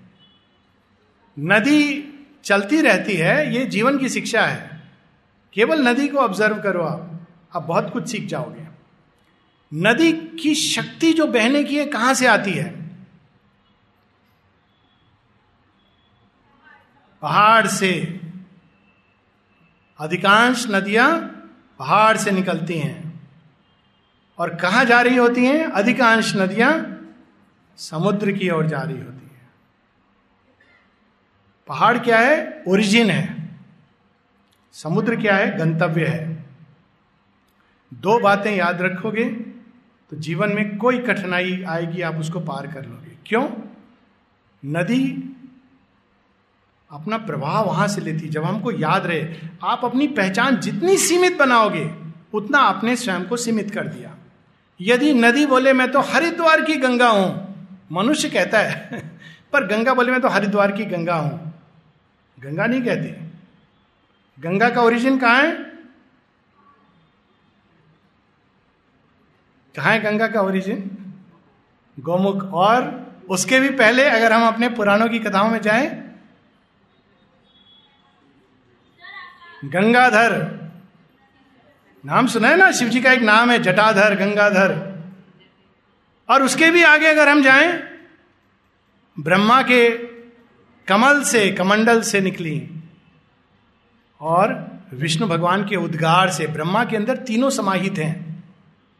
गंगा का वो ओरिजिन है, आकाश गंगा। और उसको ये स्मरण है, इसीलिए गंगा के अंदर ऐसी भयानक शक्ति है। एक और वो मोक्ष देती हैं, दूसरी ओर गंगा यदि अपने प्रचंड लीला में आ जाए, मंदाकिनी भी तो वो गाँव के गाँव उजड़ सकते हैं। क्यों? उनको अपना स्मरण है ओरिजिन तो अगर हम अपनी पहचान बनाएँगे, नहीं, मेरा सरनेम मेरी जात, मेरा धर्म, मेरा डिग्री तो हमारी पहचान कैसी होगी? सीमित होगी। कहते ना, वो नैरो बैंड अभी ब्रॉडबैंड का जमाना है। तो आपकी पहचान वन जी टू जी नहीं। सीधा अल्टीमेट जी जब हम कहेंगे, हम कहाँ से आए हैं? हम उस ईश्वर से आए हैं, जो सब नाम, रूप सबके परे है। ईश्वर शब्द कितना अद्भुत है, ऐश्वर्य, जिसके प्रताप से ये सारे नक्षत्र, अणु एक एक कण टिका हुआ है अपनी जगह पर। हम उसकी संतान हैं। उस प्रवाह को कौन रोक सकता है? कहाँ जा रहे हो? ये डिग्री लेने अमेरिका जा रहे हैं फिनिश्ड धन कमाने ये कर रहे हैं, समाप्त। कहाँ जा रहे हो? हम तो उस विशाल समुद्र की ओर जा रहे हैं। जहाँ जाके हमारा फिर से जन्म होगा। समुद्र से सूर्य उठाता है और फिर उसको प्रवाहित करता है। तो रास्ते में जब कुछ आता है नदी के तो नदी क्या करती है? नदी की आप देखो, धाराओं को बड़ी इंटरेस्टिंग है, ये ज्योग्राफी है। आप देख के ट्राई करिएगा कि नदी की इस तरह से धारा कैसे बनी होगी। नदी के सामने अगर कोई पत्थर आ जाता है तो नदी उसको बहा के ले जाती है या उसको डुबा के ले जाती है। और पहाड़ आ जाता है तो उसके चारों तरफ़ घूम के चली जाती है।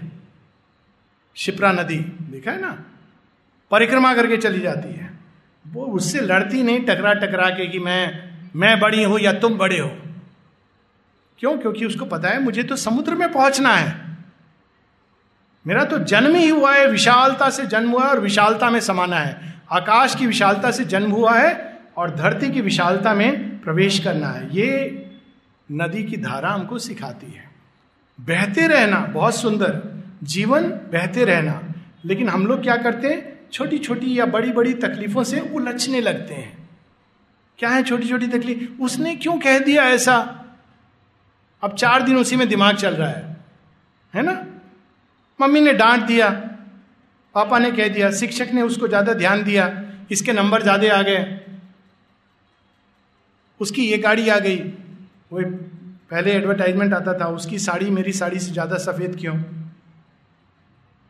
आता मालूम सुपर रिन का आता था। नहीं मालूम, आप लोगों को देखा नहीं होगा उस समय की एडवर्टाइजमेंट ये कोई सोचने की बातें हैं?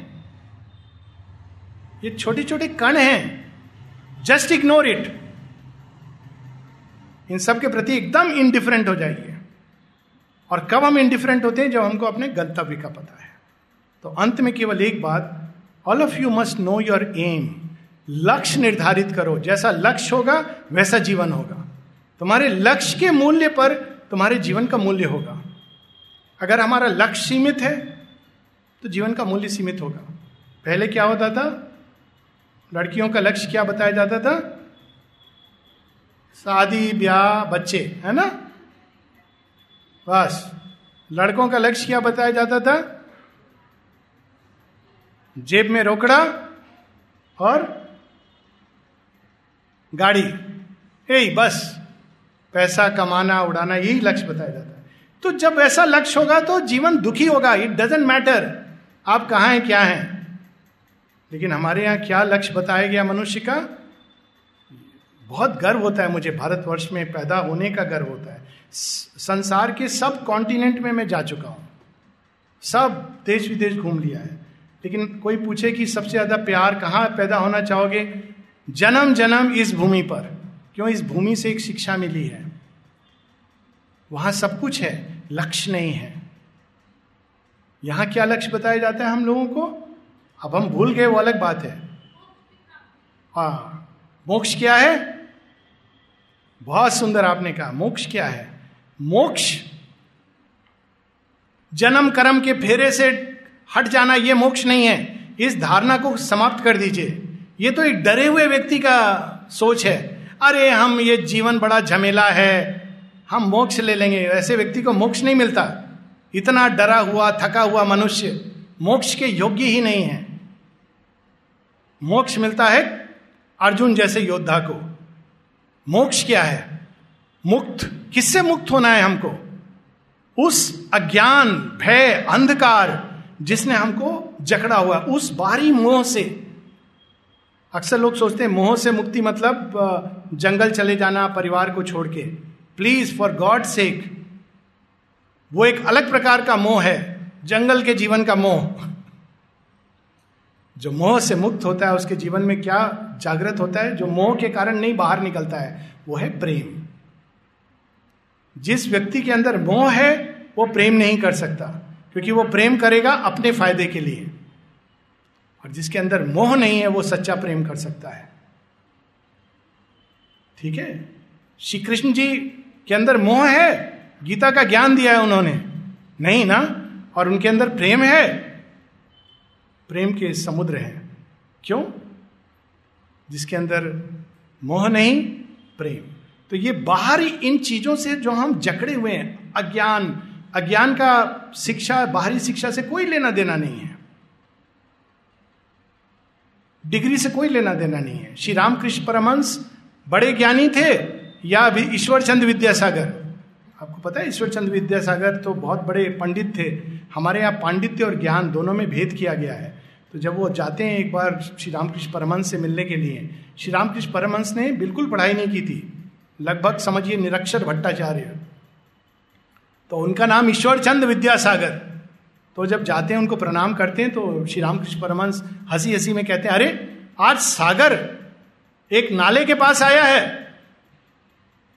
तो ईश्वर चंद विद्यासागर कहते हैं, विनम्रता देखिए। कहते हैं, अरे, जो नाला सागर से एक हो गया उसके पास तो अनेकों नदियाँ आएँगी। ज्ञान, आत्मज्ञान, मैं कौन हूँ? मेरा जन्म क्यों हुआ है? मैं जीवन में क्यों आया हूँ? जीवन में, जीवन है तो मृत्यु क्यों है? प्रेम है तो घृणा में क्यों बदल जाता है? ये प्रश्न इनसे हमें अंदर में आत्मज्ञान प्राप्त होता है। ये ज्ञान। अज्ञान का बंधन है जो हमको इधर उधर लोगों से बता दिया है न्यूज़पेपर में पढ़ लिया एक छोटी मोटी किताब में पढ़ लिया ये प्रश्न रोज बैठ करके पाँच दस मिनट हम लोगों को अपने आप से करना चाहिए। मैं कौन हूँ? मेरी सच्ची पहचान क्या है? मैं यहाँ क्यों आई हूँ? क्यों आया हूँ? मेरे जीवन का लक्ष्य क्या है? फला जीवन का नहीं, वो उसकी समस्या है। मेरे जीवन का लक्ष्य क्या है? भगवान ने मुझे क्यों बनाया है? तो आप देखेंगे कि धीरे धीरे अपने अंदर में एक इस, केवल इस प्रश्न के कारण प्रश्न करने चाहिए तो हमारे अंदर एक आत्मबोध जागृत होगा। लोग सीधा पूछते हैं मेडिटेशन कैसे करें? पहले आप प्रश्न उठाएँ, और धीरे धीरे ये प्रश्न होते होते एक प्रश्न पर सिमट जाएँगे। जो पहला प्रश्न है, वो पहला प्रश्न है, मैं हूँ कौन? क्या मैं केवल ये शरीर हूँ? अगर मैं शरीर हूँ तो मुझे मृत्यु से भय लगेगा और दुख होगा। क्या मैं केवल एक सीमित पर्सनालिटी हूँ? अगर मैं सीमित पर्सनालिटी हूँ तो मैं हमेशा असुरक्षा के भाव से जीवन जीऊँगा। और जिस दिन हम जान जाएँगे कि मैं आत्मा हूँ, वो आत्मा नहीं जो पिक्चरों में दिखाते हैं प्लीज़ भूत प्रेत वाली पिक्चरों में। आत्मा ना डरती है, ना डराती है। शुद्ध ईश्वर का तत्व हूँ। परम प्रकाश हूँ, सत हूँ चित हूँ, आनंद हूँ। तो उस दिन हमारे अंदर से सारे भय, शोक, शंका, संकोच सब दूर हो जाएँगे, चले जाएँगे दूर तक। हमारे अंदर की जो खुशबू है, वो सारे संसार में फैलेगी। और उस समय हम सभी बंधनों से मुक्त हो जाएँगे। जब हम इस भाव से जीवन जिएँगे तो चाहे हम राजा जनक की तरह शासन कर रहे हों, या अर्जुन की तरह युद्ध कर रहे हों, या हम बुद्ध की तरह जीवन का एक विशेष प्रयोजन लेकर के जंगल में चले गए हों। बुद्ध जीवन से भागे नहीं थे। वो एक शोध करता है, खोज से गए हैं। वो डर के नहीं गए हैं, अरे, जीवन बड़ा झमेला है। वो करुणा से गए हैं। या हम राम की तरह हमारे सामने रावण क्यों ना खड़ा हो? हम मुक्त रहेंगे अंदर में, क्योंकि अंदर ही बंधन है और अंदर ही मुक्ति है। ये इस देश की शिक्षा है। और यहीं पर हम लोग रुकेंगे। बहुत बहुत धन्यवाद। आप सब लोग आए, बहुत सुंदर लगा। और, मुझे पता नहीं, अगर कोई कुछ प्रश्न पूछना चाहता है तो पूछ सकता है।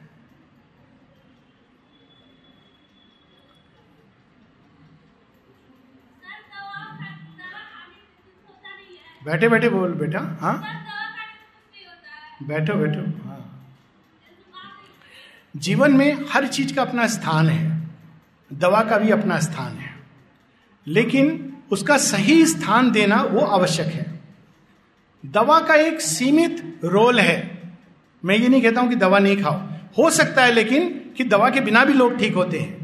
वो एक अलग बात है और मैं मानता हूँ इस बात को। मैंने देखे हैं बहुत सारे केसेस लेकिन जब हम दवा और डॉक्टर को ही सब कुछ बना देते हैं, तब समस्या होती है। दवा और डॉक्टर का एक स्थान है, लेकिन उसको संपूर्ण स्थान नहीं देना चाहिए। जब ज़रूरत पड़े तो दवा लेनी चाहिए, लेकिन हमको विश्वास ये रखना चाहिए कि जब ईश्वर चाहेंगे तो हम रोग मुक्त हो जाएँगे।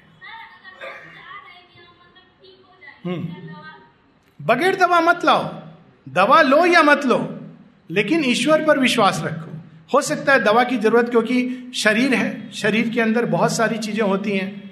अगर आपके अंदर पूरा विश्वास है एकदम अंदर से बाहर तक तो अब दवा के बिना भी ठीक हो जाते हैं। लेकिन वो एक व्यक्तिगत व्यक्ति व्यक्ति पर डिपेंड करता है।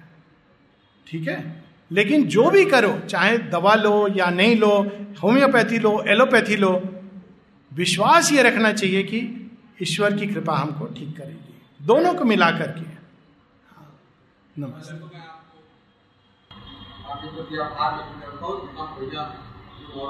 आप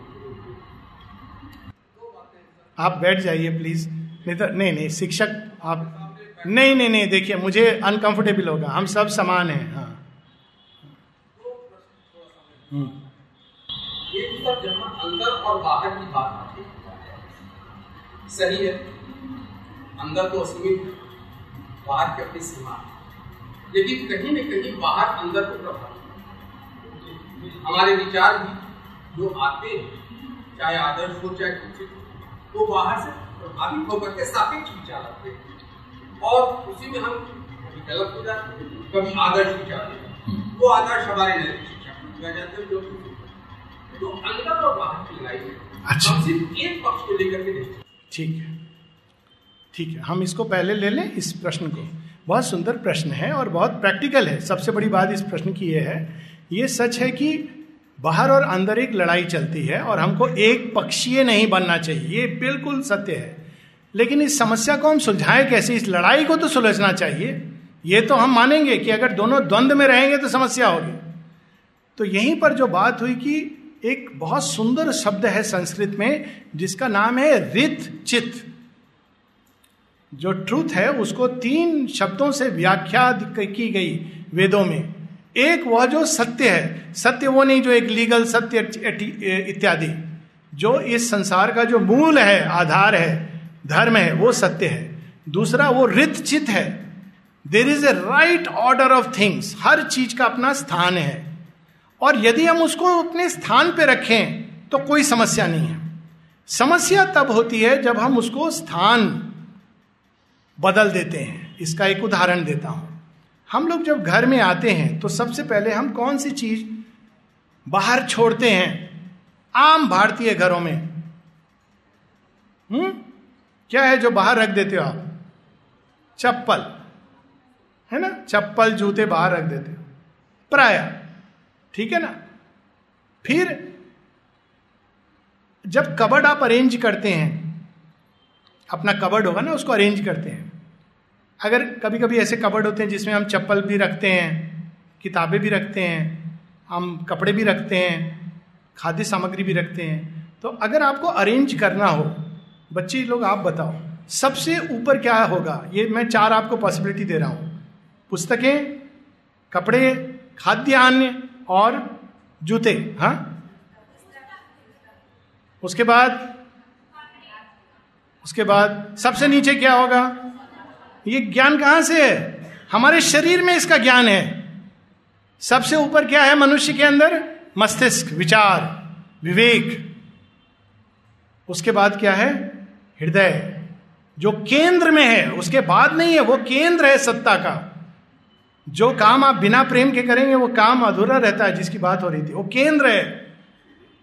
उसके बाद आपका जो छाती, भुजाएँ, बल इत्यादि। उसके बाद पेट पूजा, है ना? और अंत में आंव जो आपको ले जाते हैं। समस्या ये नहीं कि बाहर और अंदर की, समस्या ये कि हम उसका सही जगह नहीं रखते बाहर की चीज़, बाहर की चीज़ है। उसका उतना ही मूल्य है। आवश्यक है, धन की आवश्यकता है। फॉर एग्ज़ाम्पल, पर अगर मैं किसी से पूछूँ, कितने धन की आवश्यकता है? आप अभी कहेंगे कि थोड़ा सा मिल जाए, है ना? जनरली कोई व्यक्ति जो हम जब छोटे थे गाँव में तो पास में किसी का लॉटरी निकल गई थी। मुझे वो अभी तक याद है, क्योंकि बड़े इंटरेस्टिंग कहानी थी। वो व्यक्ति वैसे तो बहुत अमीर नहीं था मॉडरेट इनकम का था। लेकिन उसके, उसका नाम था लक्ष्मीपति। तो ये हमारे यहाँ नाम भी बड़े अजीब अजीब होते हैं। उसको लॉटरी निकली थी उस समय। ये काका हाथरस की बड़ी सुंदर एक पर है। नाम बड़े और दर्शन थोड़े पड़ी होगी। उनको लॉटरी निकली थी एक लाख रुपए की। उस समय कोई सुनता, एक लाख रुपए, एक लाख रुपए। माय गॉड पूरे गाँव में एक लाख रुपए। अभी लगता है कि करोड़ों रुपए मिलने से लोग अच्छा हाँ लॉटरी, एक लाख रुपए तो आदमी कमा लेता है। ऐसे सोचते ना, मानसिकता बदल गई।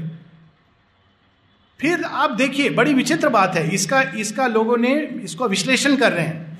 आप इस बात पर आश्चर्य करेंगे, लेकिन ये जो मेरा अपना अनुभव है, मैं गरीब लोगों के साथ भी रहा हूँ एक्चुअल और अमीर लोगों के साथ भी रहा हूँ, और बीच के लोगों सब तरह के। आपके पास जितना धन आता है, प्राय, ये मैं नहीं कहता हूँ कि ये एक निर्, राजा युधिष्ठिर और शिवी और कर्ण जैसे भी दानवीर लोग हुए हैं, पर एक जनरल चीज़ देखा है कि वो व्यक्ति उतना अधिक संकुचित हो जाता है।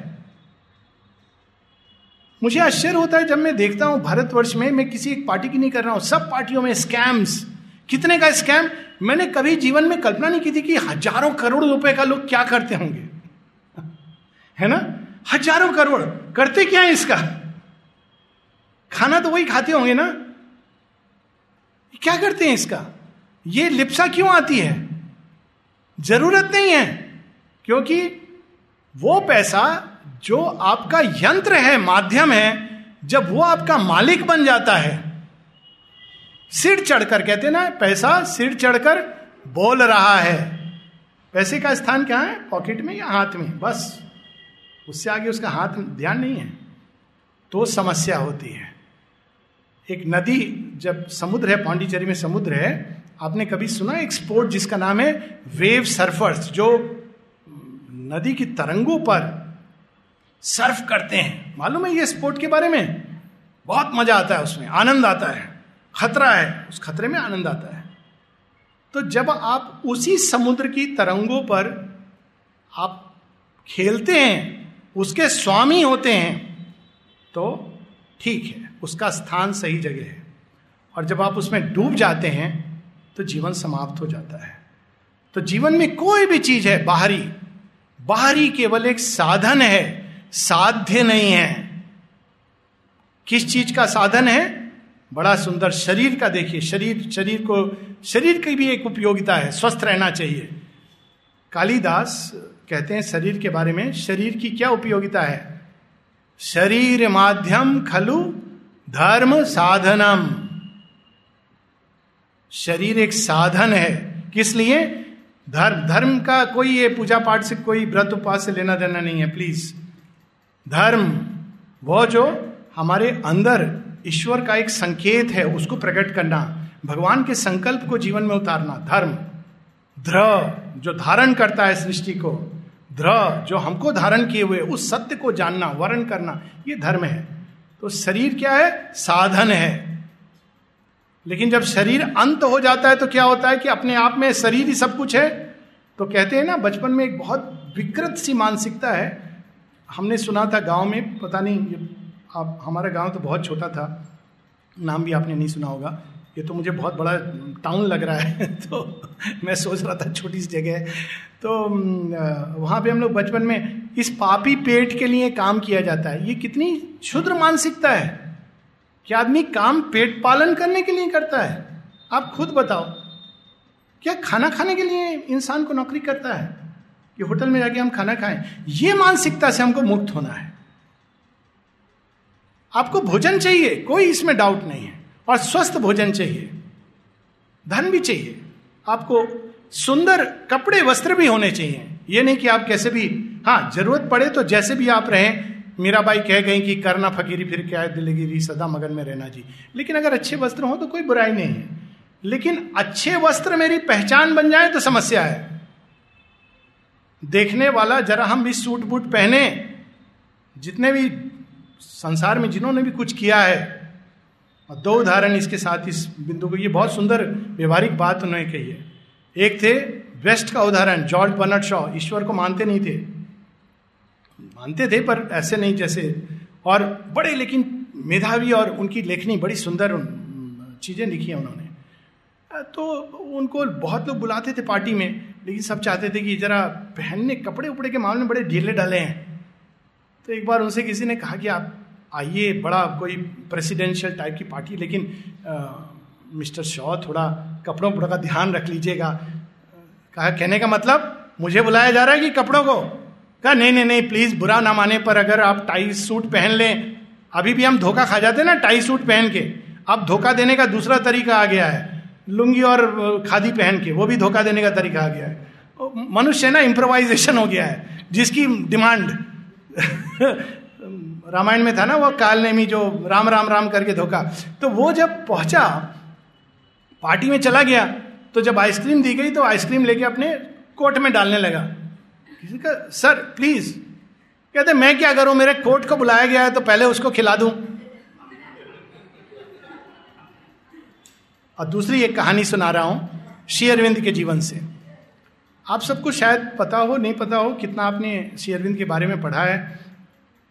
श्री अरविंद कैम्ब्रिज में पढ़े थे, जो आज के समय में भी विश्वविख्यात यूनिवर्सिटी है। श्री अरविंद कितनी भाषाओं के ज्ञाता थे, कोई बता सकेगा? अनुमान। पढ़ा, पता नहीं होगा आपको। अनुमान। बत्तीस भाषाओं के ज्ञाता थे, जिसमें से चार या पाँच में विशारद। विशारद कोई बाहर की डिग्री से नहीं Italian Greek French English Spanish और लैटिन और संस्कृत इसमें वो काव्य की रचना कर सकते हैं, अब आप कल्पना कर लें, कैसे मेधावी। जिन्होंने आईसीएस का एग्ज़ाम उन दिनों में टॉप किए हुए। आप कल्पना कर सकते हैं, वो श्री अरविंद जब बड़ौदा में रहते हैं, महाराजा बड़ौदा के वो पर्सनल सेक्रेटरी हैं। बिग मैन बिग सैलरी जब, लेकिन उनको बंगला नहीं मालूम थी, क्योंकि बाहर पढ़े थे तो अपनी मातृभाषा भी जानना चाहते थे। तो जब वो बुलाते हैं, एक शिक्षक आते हैं बंगाल से, उनको सिखाने के लिए बंगाली तो उनके कल्पना में रहता है, ना जाने फॉरेन अभी भी शायद फॉरेन रिटर्न फॉरेन में कोई सुरखाव के पर नहीं लगे हैं, भारत भूमि बहुत सुंदर है। ठीक है, घूम फिर के आ जाओ, लेकिन उससे ज़्यादा नहीं। तो वो फॉरेन रिटर्न कैम्ब्रिज में पढ़ा हुआ, पता नहीं कैसे होगा, कैसे रहता होगा। इसको मैं क्या सिखाऊँगा? जब आते हैं, देखते हैं कि श्री अरविंद एक धोती पहनकर नीचे में टाट की वो बिछा करके उस पर सोते थे।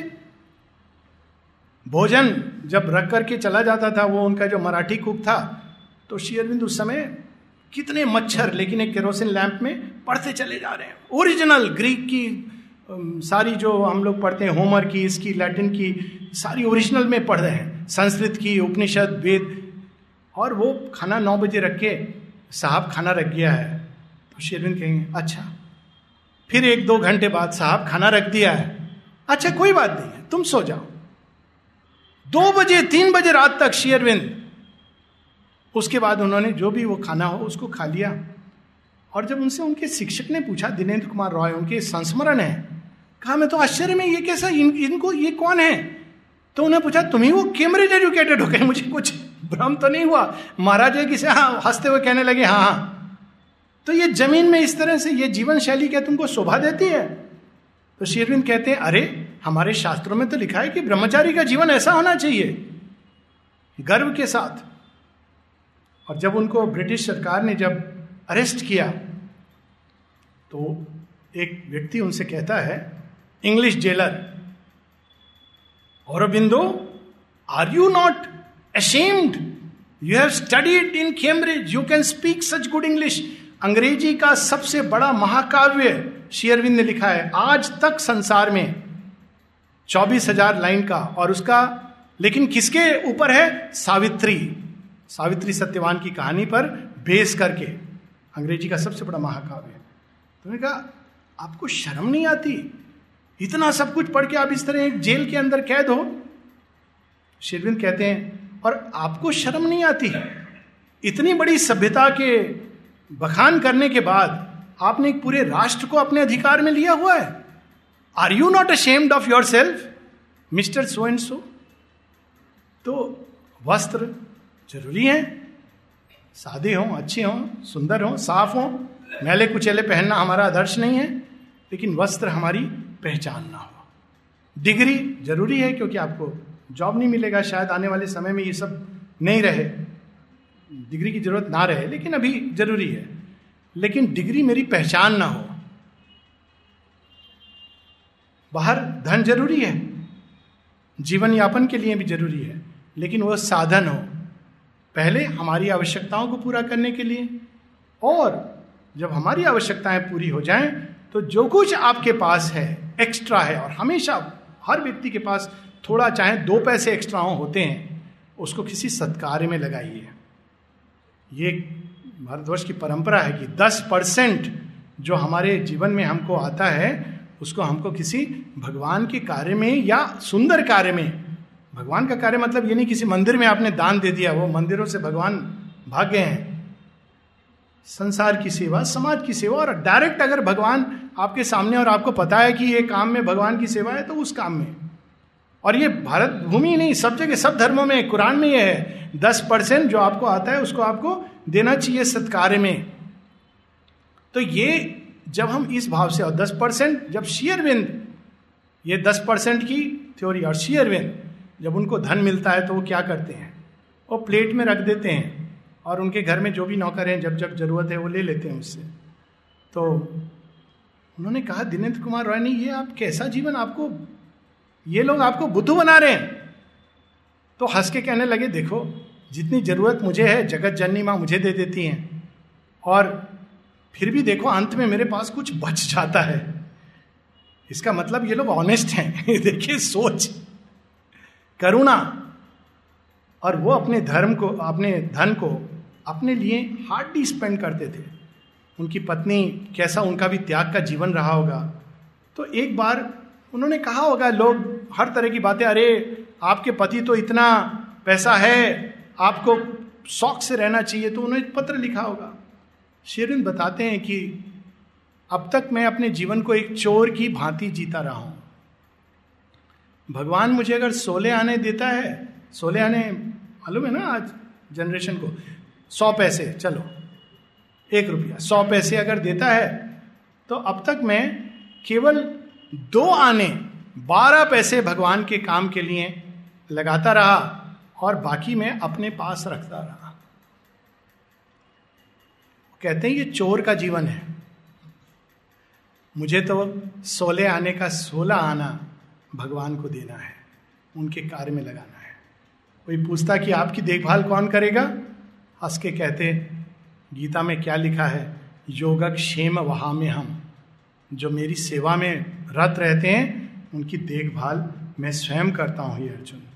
जब जिसका भगवान देखभाल कर रहा हो यह अनुभव का विषय है, उसको चिंता करने की कोई बात है?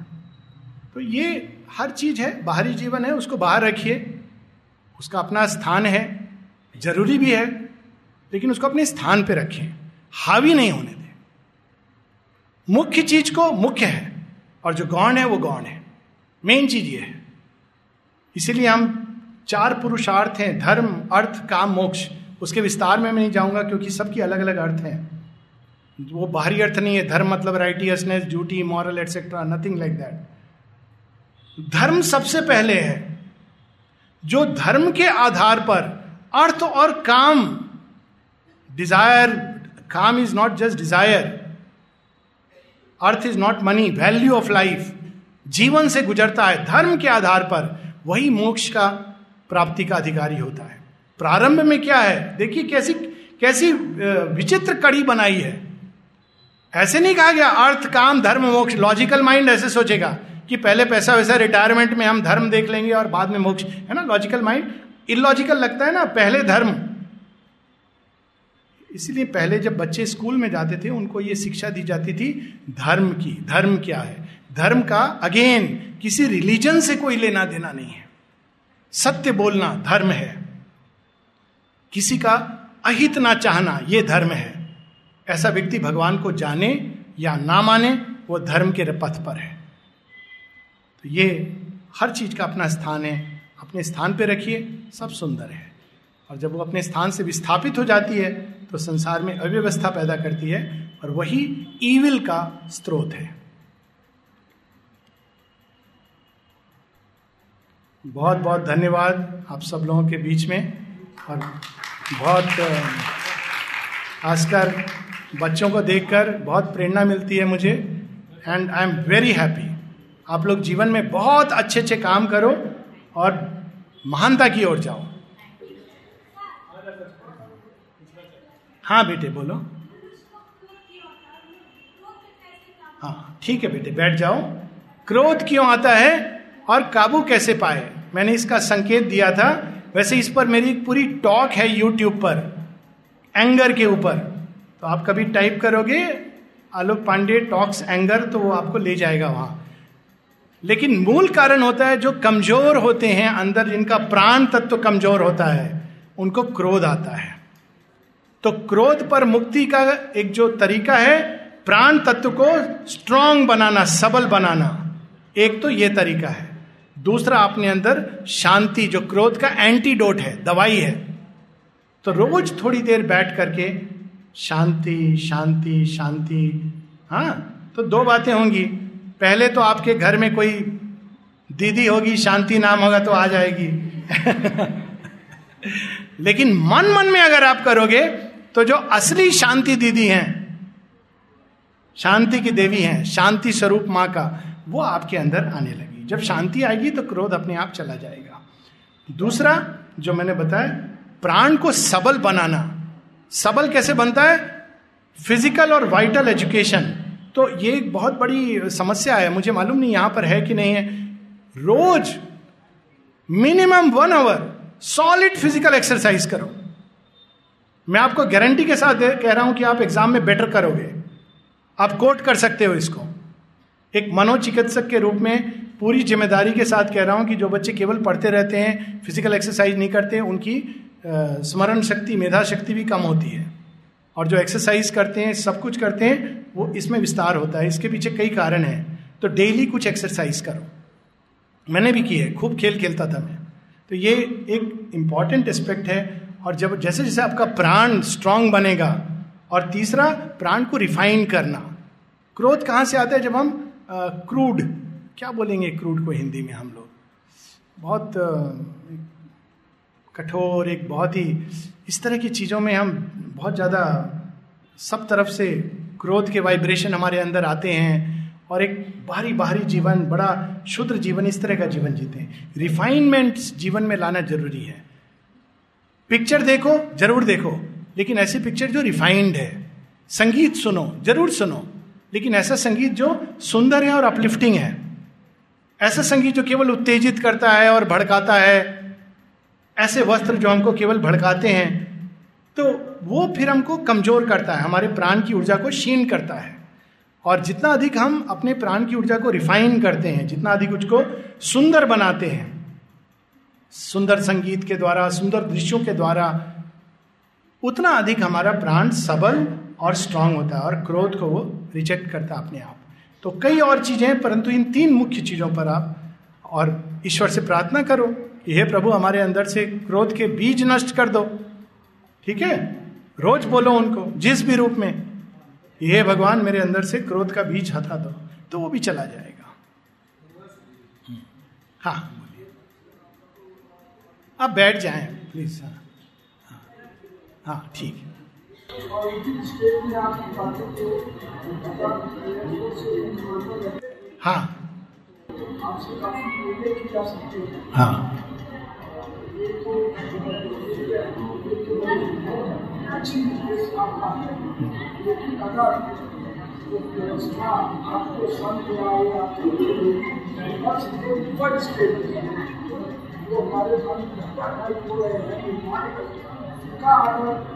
साल छः महीने, दो साल भी।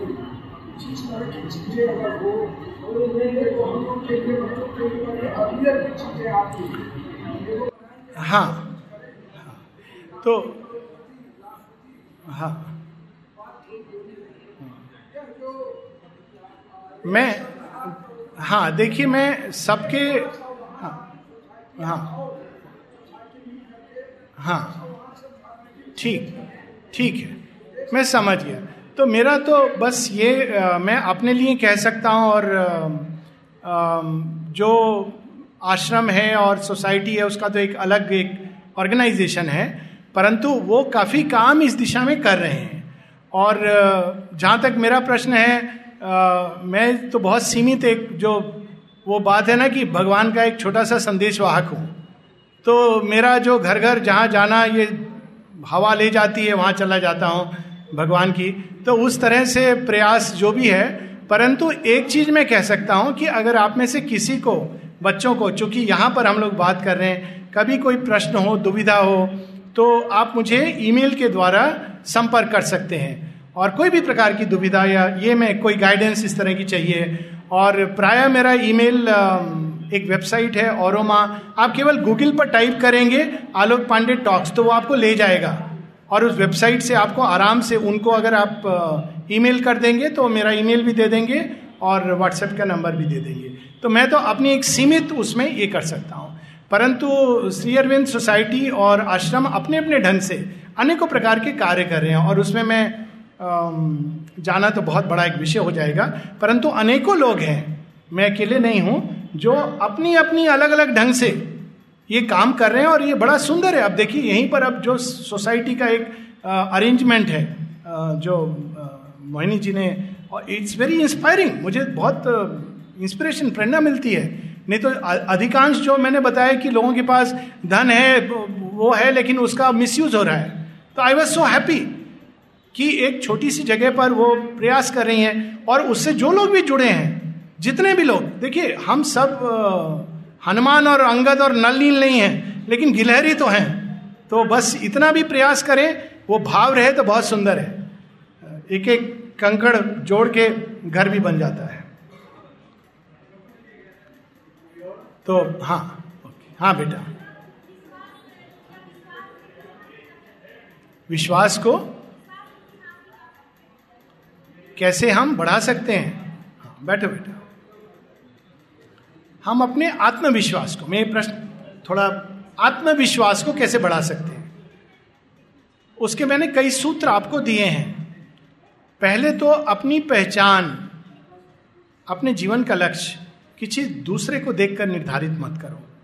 सबसे बड़ा अविश्वास वहाँ से आता है। घास चाहती है कि मैं ये पेड़ बन जाऊँ, और वो पेड़ चाहता है नहीं, घास बन जाऊँ, क्योंकि वो देखता है घास का तो सब जगह वेलकम है। ठीक है? ये ज़रूरी नहीं है। रोज बैठ के ये देखो कि मैं संसार में मेरे अंदर क्या क्षमताएँ हैं। हम सबके अंदर कोई ना कोई क्षमता भगवान ने दी होती है। अगर मैं आपसे भी पूछूँगा कि आपको क्या क्षमता है तो एक तो मुझे अभी दिखाई दी। आप बता सकते हो कौन सी क्षमता मुझे आपके अंदर अभी अभी दिखाई दी? बोलो। आपने इतने सबके बीच में अचानक खड़े होकर प्रश्न किया यह साधारण बात नहीं है। It's a very good thing मतलब आपके अंदर प्रगति की चाह है। आप जानना चाहते हो, आप, ये आत्मविश्वास का द्योतक है। लोग डरते हैं, प्रश्न नहीं करते हैं, वो कहते हैं, सुना सुना है चला गया। ये प्रश्न करना, जानना, चाहना बहुत बड़ी बात है। इसको जगाए रखो। ठीक है? और दूसरा, किसी और को फॉलो नहीं करो। दूसरा, ये अपनी पहचान बनाओ कि ठीक है माता पिता है सब है, हमारा जो कुछ हमारी सच्ची पहचान उनसे है, ये जो मैंने बताया। जिस भी रूप में भगवान को आप मानते हो इट डजेंट मैटर अल्लाह तेरो नाम, ईश्वर तेरो नाम, जिस भी नाम से आप मानते हो। आप अपने को, मैं उनकी संतान हूँ। मैं उनकी बेटी हूँ। ठीक है? आप एक बार ये मान के देखो एक दिन के लिए कि मेरी माँ कौन है? दुर्गा जगन माता हम्म? वाह! बहुत बहुत धन्यवाद। ये सुन के कानों को बहुत सुंदर लगता है, भारत माता। थैंक यू भारत माता, वास्तव में माता है वो। माता है। बहुत बहुत विशाल हृदय माता है। और बहुत जुड़ाव है मेरा। किंतु भारत माता को एक सीमित माता नहीं है वो। हम सब की माता है। और वो किसकी बेटी है? जगन माता की बेटी है। इस भाव से जीवन जीना। भारत माता मेरी माँ है। इस पहचान को देखो। पहचान बनाती, चेहरे पर मुस्कान आ जाती है। है ना? हिम्मत आ जाती है। क्यों में हिम्मत आ जाती है? जब आप कहते हो हम भारत माता की बच्चे हैं, क्योंकि आपकी शक्ति किसके साथ जुड़ जाती है? और उनके द्वारा असंख्य मनुष्यों की शक्ति एक बूंद जब कहती है, मैं समुद्र का हिस्सा हूँ तो सारे समुद्र की ऊर्जा उस बूंद के साथ जुड़ जाती है। जब बूंद कहती है, मेरा अपना अलग अस्तित्व है तो कट जाती है। कुछ क्षण के लिए ऊपर उठती है, फिर किनारे पटक जाती है। तो अपनी पहचान ऐसी बनाओ कि मैं भारत माता की संतान हूँ। बहुत सुंदर भाव है। तो आप देखोगे कि सारी ऊर्जा जो इस राष्ट्र के अंदर है, आपके अंदर भी वो जागृत होगी। और पहचान कि मुझे भारत माता से कुछ लेना देना नहीं मैं तो बस अपना स्वार्थ सिद्ध करूँगी। तो असुरक्षा ये सब आएँगे। और अभी से अगर ये कोर्स करेक्टिव कर लोगी तो जीवन बहुत सुंदर होगा। बहुत सही समय पर आपने ये प्रश्न किया है। इस, यही सही समय है ये प्रश्न करने का। ठीक है?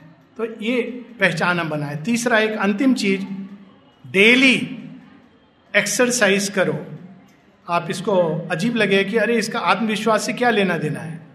डेली एक्सरसाइज करो। ये शरीर जो है, वो एक साधन है, इसको इग्नोर मत करो। डेली सॉलिड आश्रम में दो घंटे सब बच्चों की एक्सरसाइज होती है। और हम लोग जो बड़े तो क्या हम बच्चे बन जाते हैं वहाँ आश्रम में जाके? हम सब के लिए कंपलसरी जो अगर कोई चीज़ है, वो एक्सरसाइज है। रोज।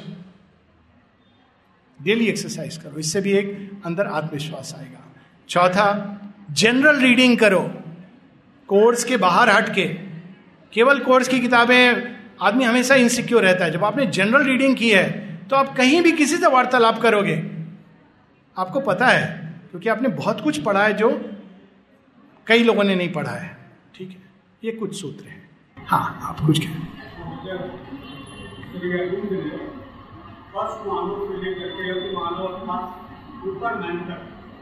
मनुष्य का विभाजन किया हम अपने जीवन को सरल सुखी, सुंदर बनाने के लिए क्या अर्थ मानव को मानव जाएँगे?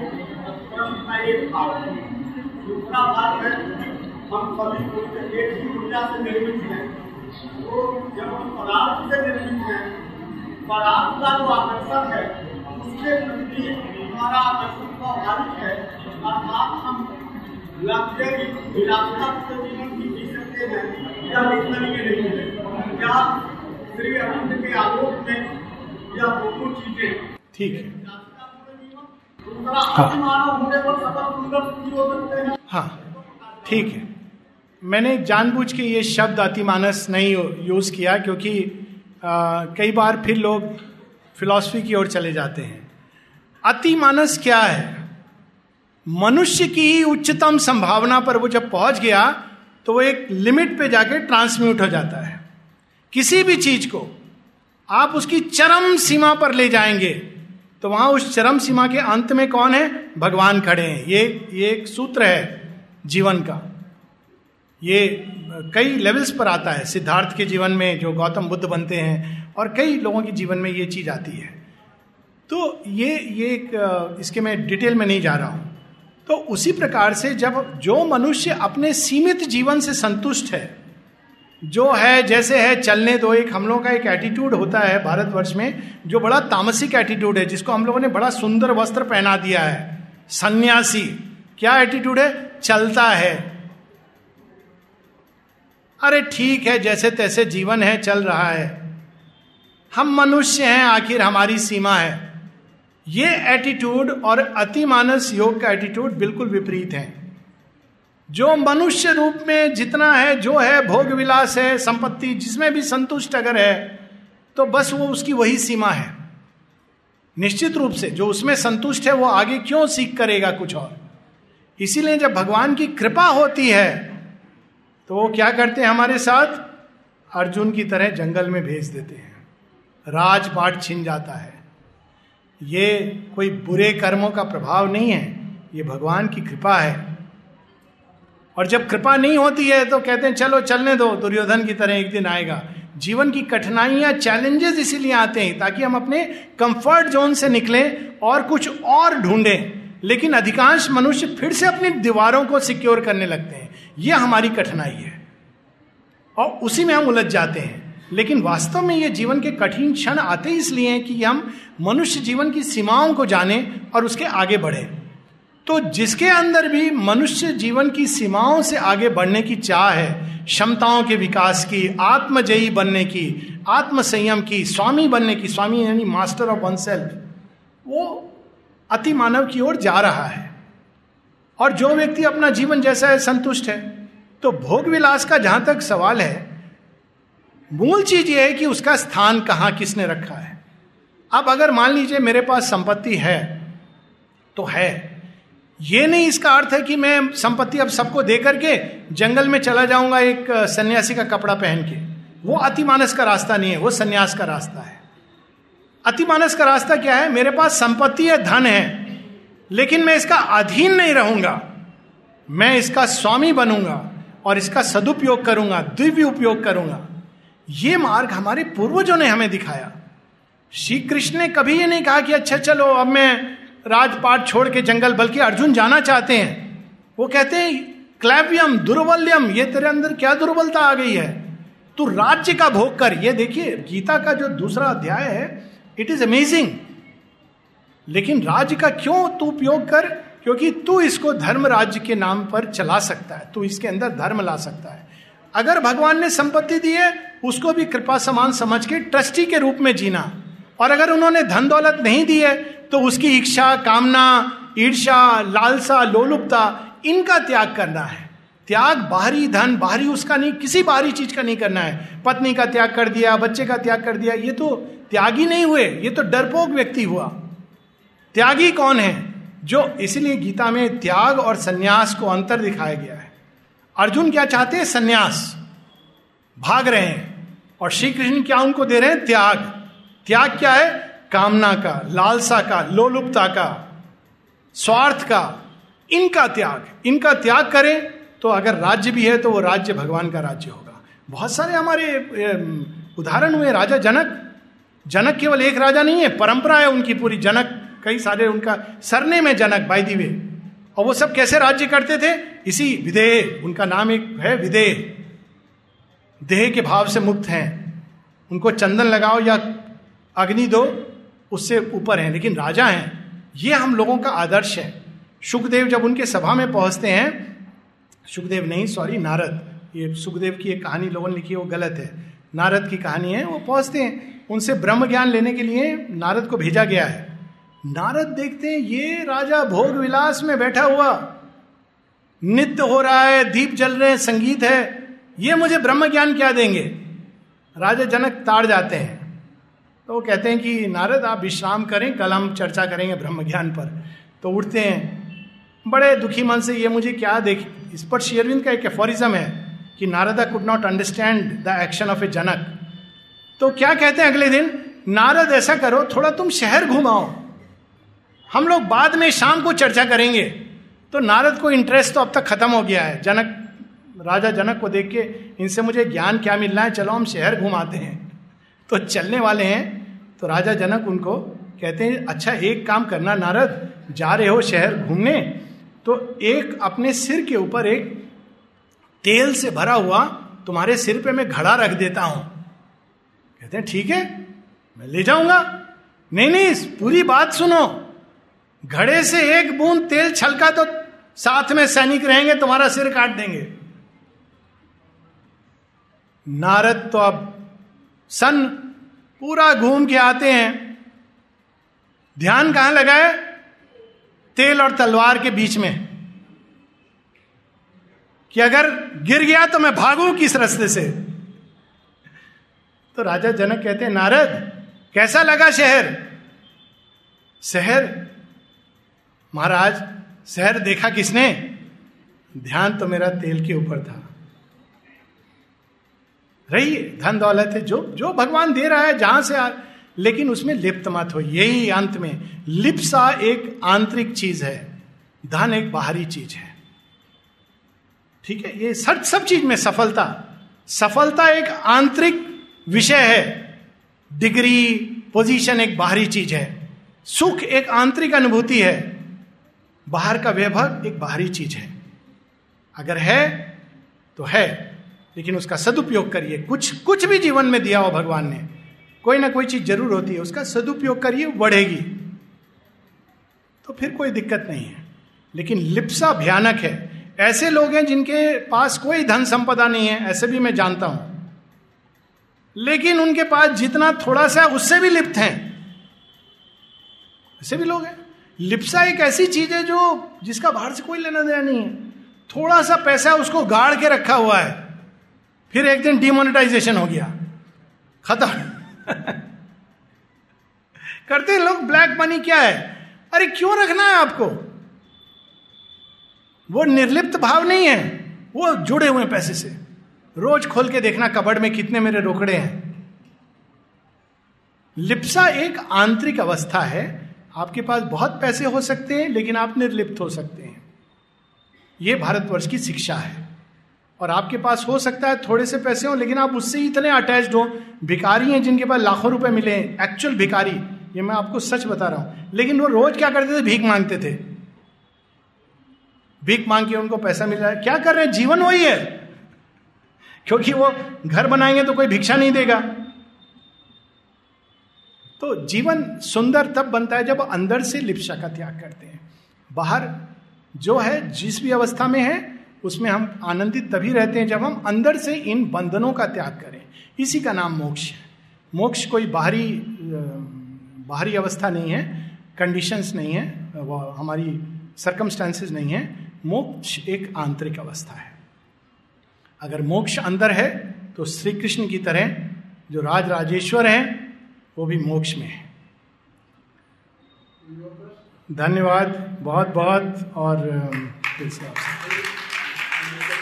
you.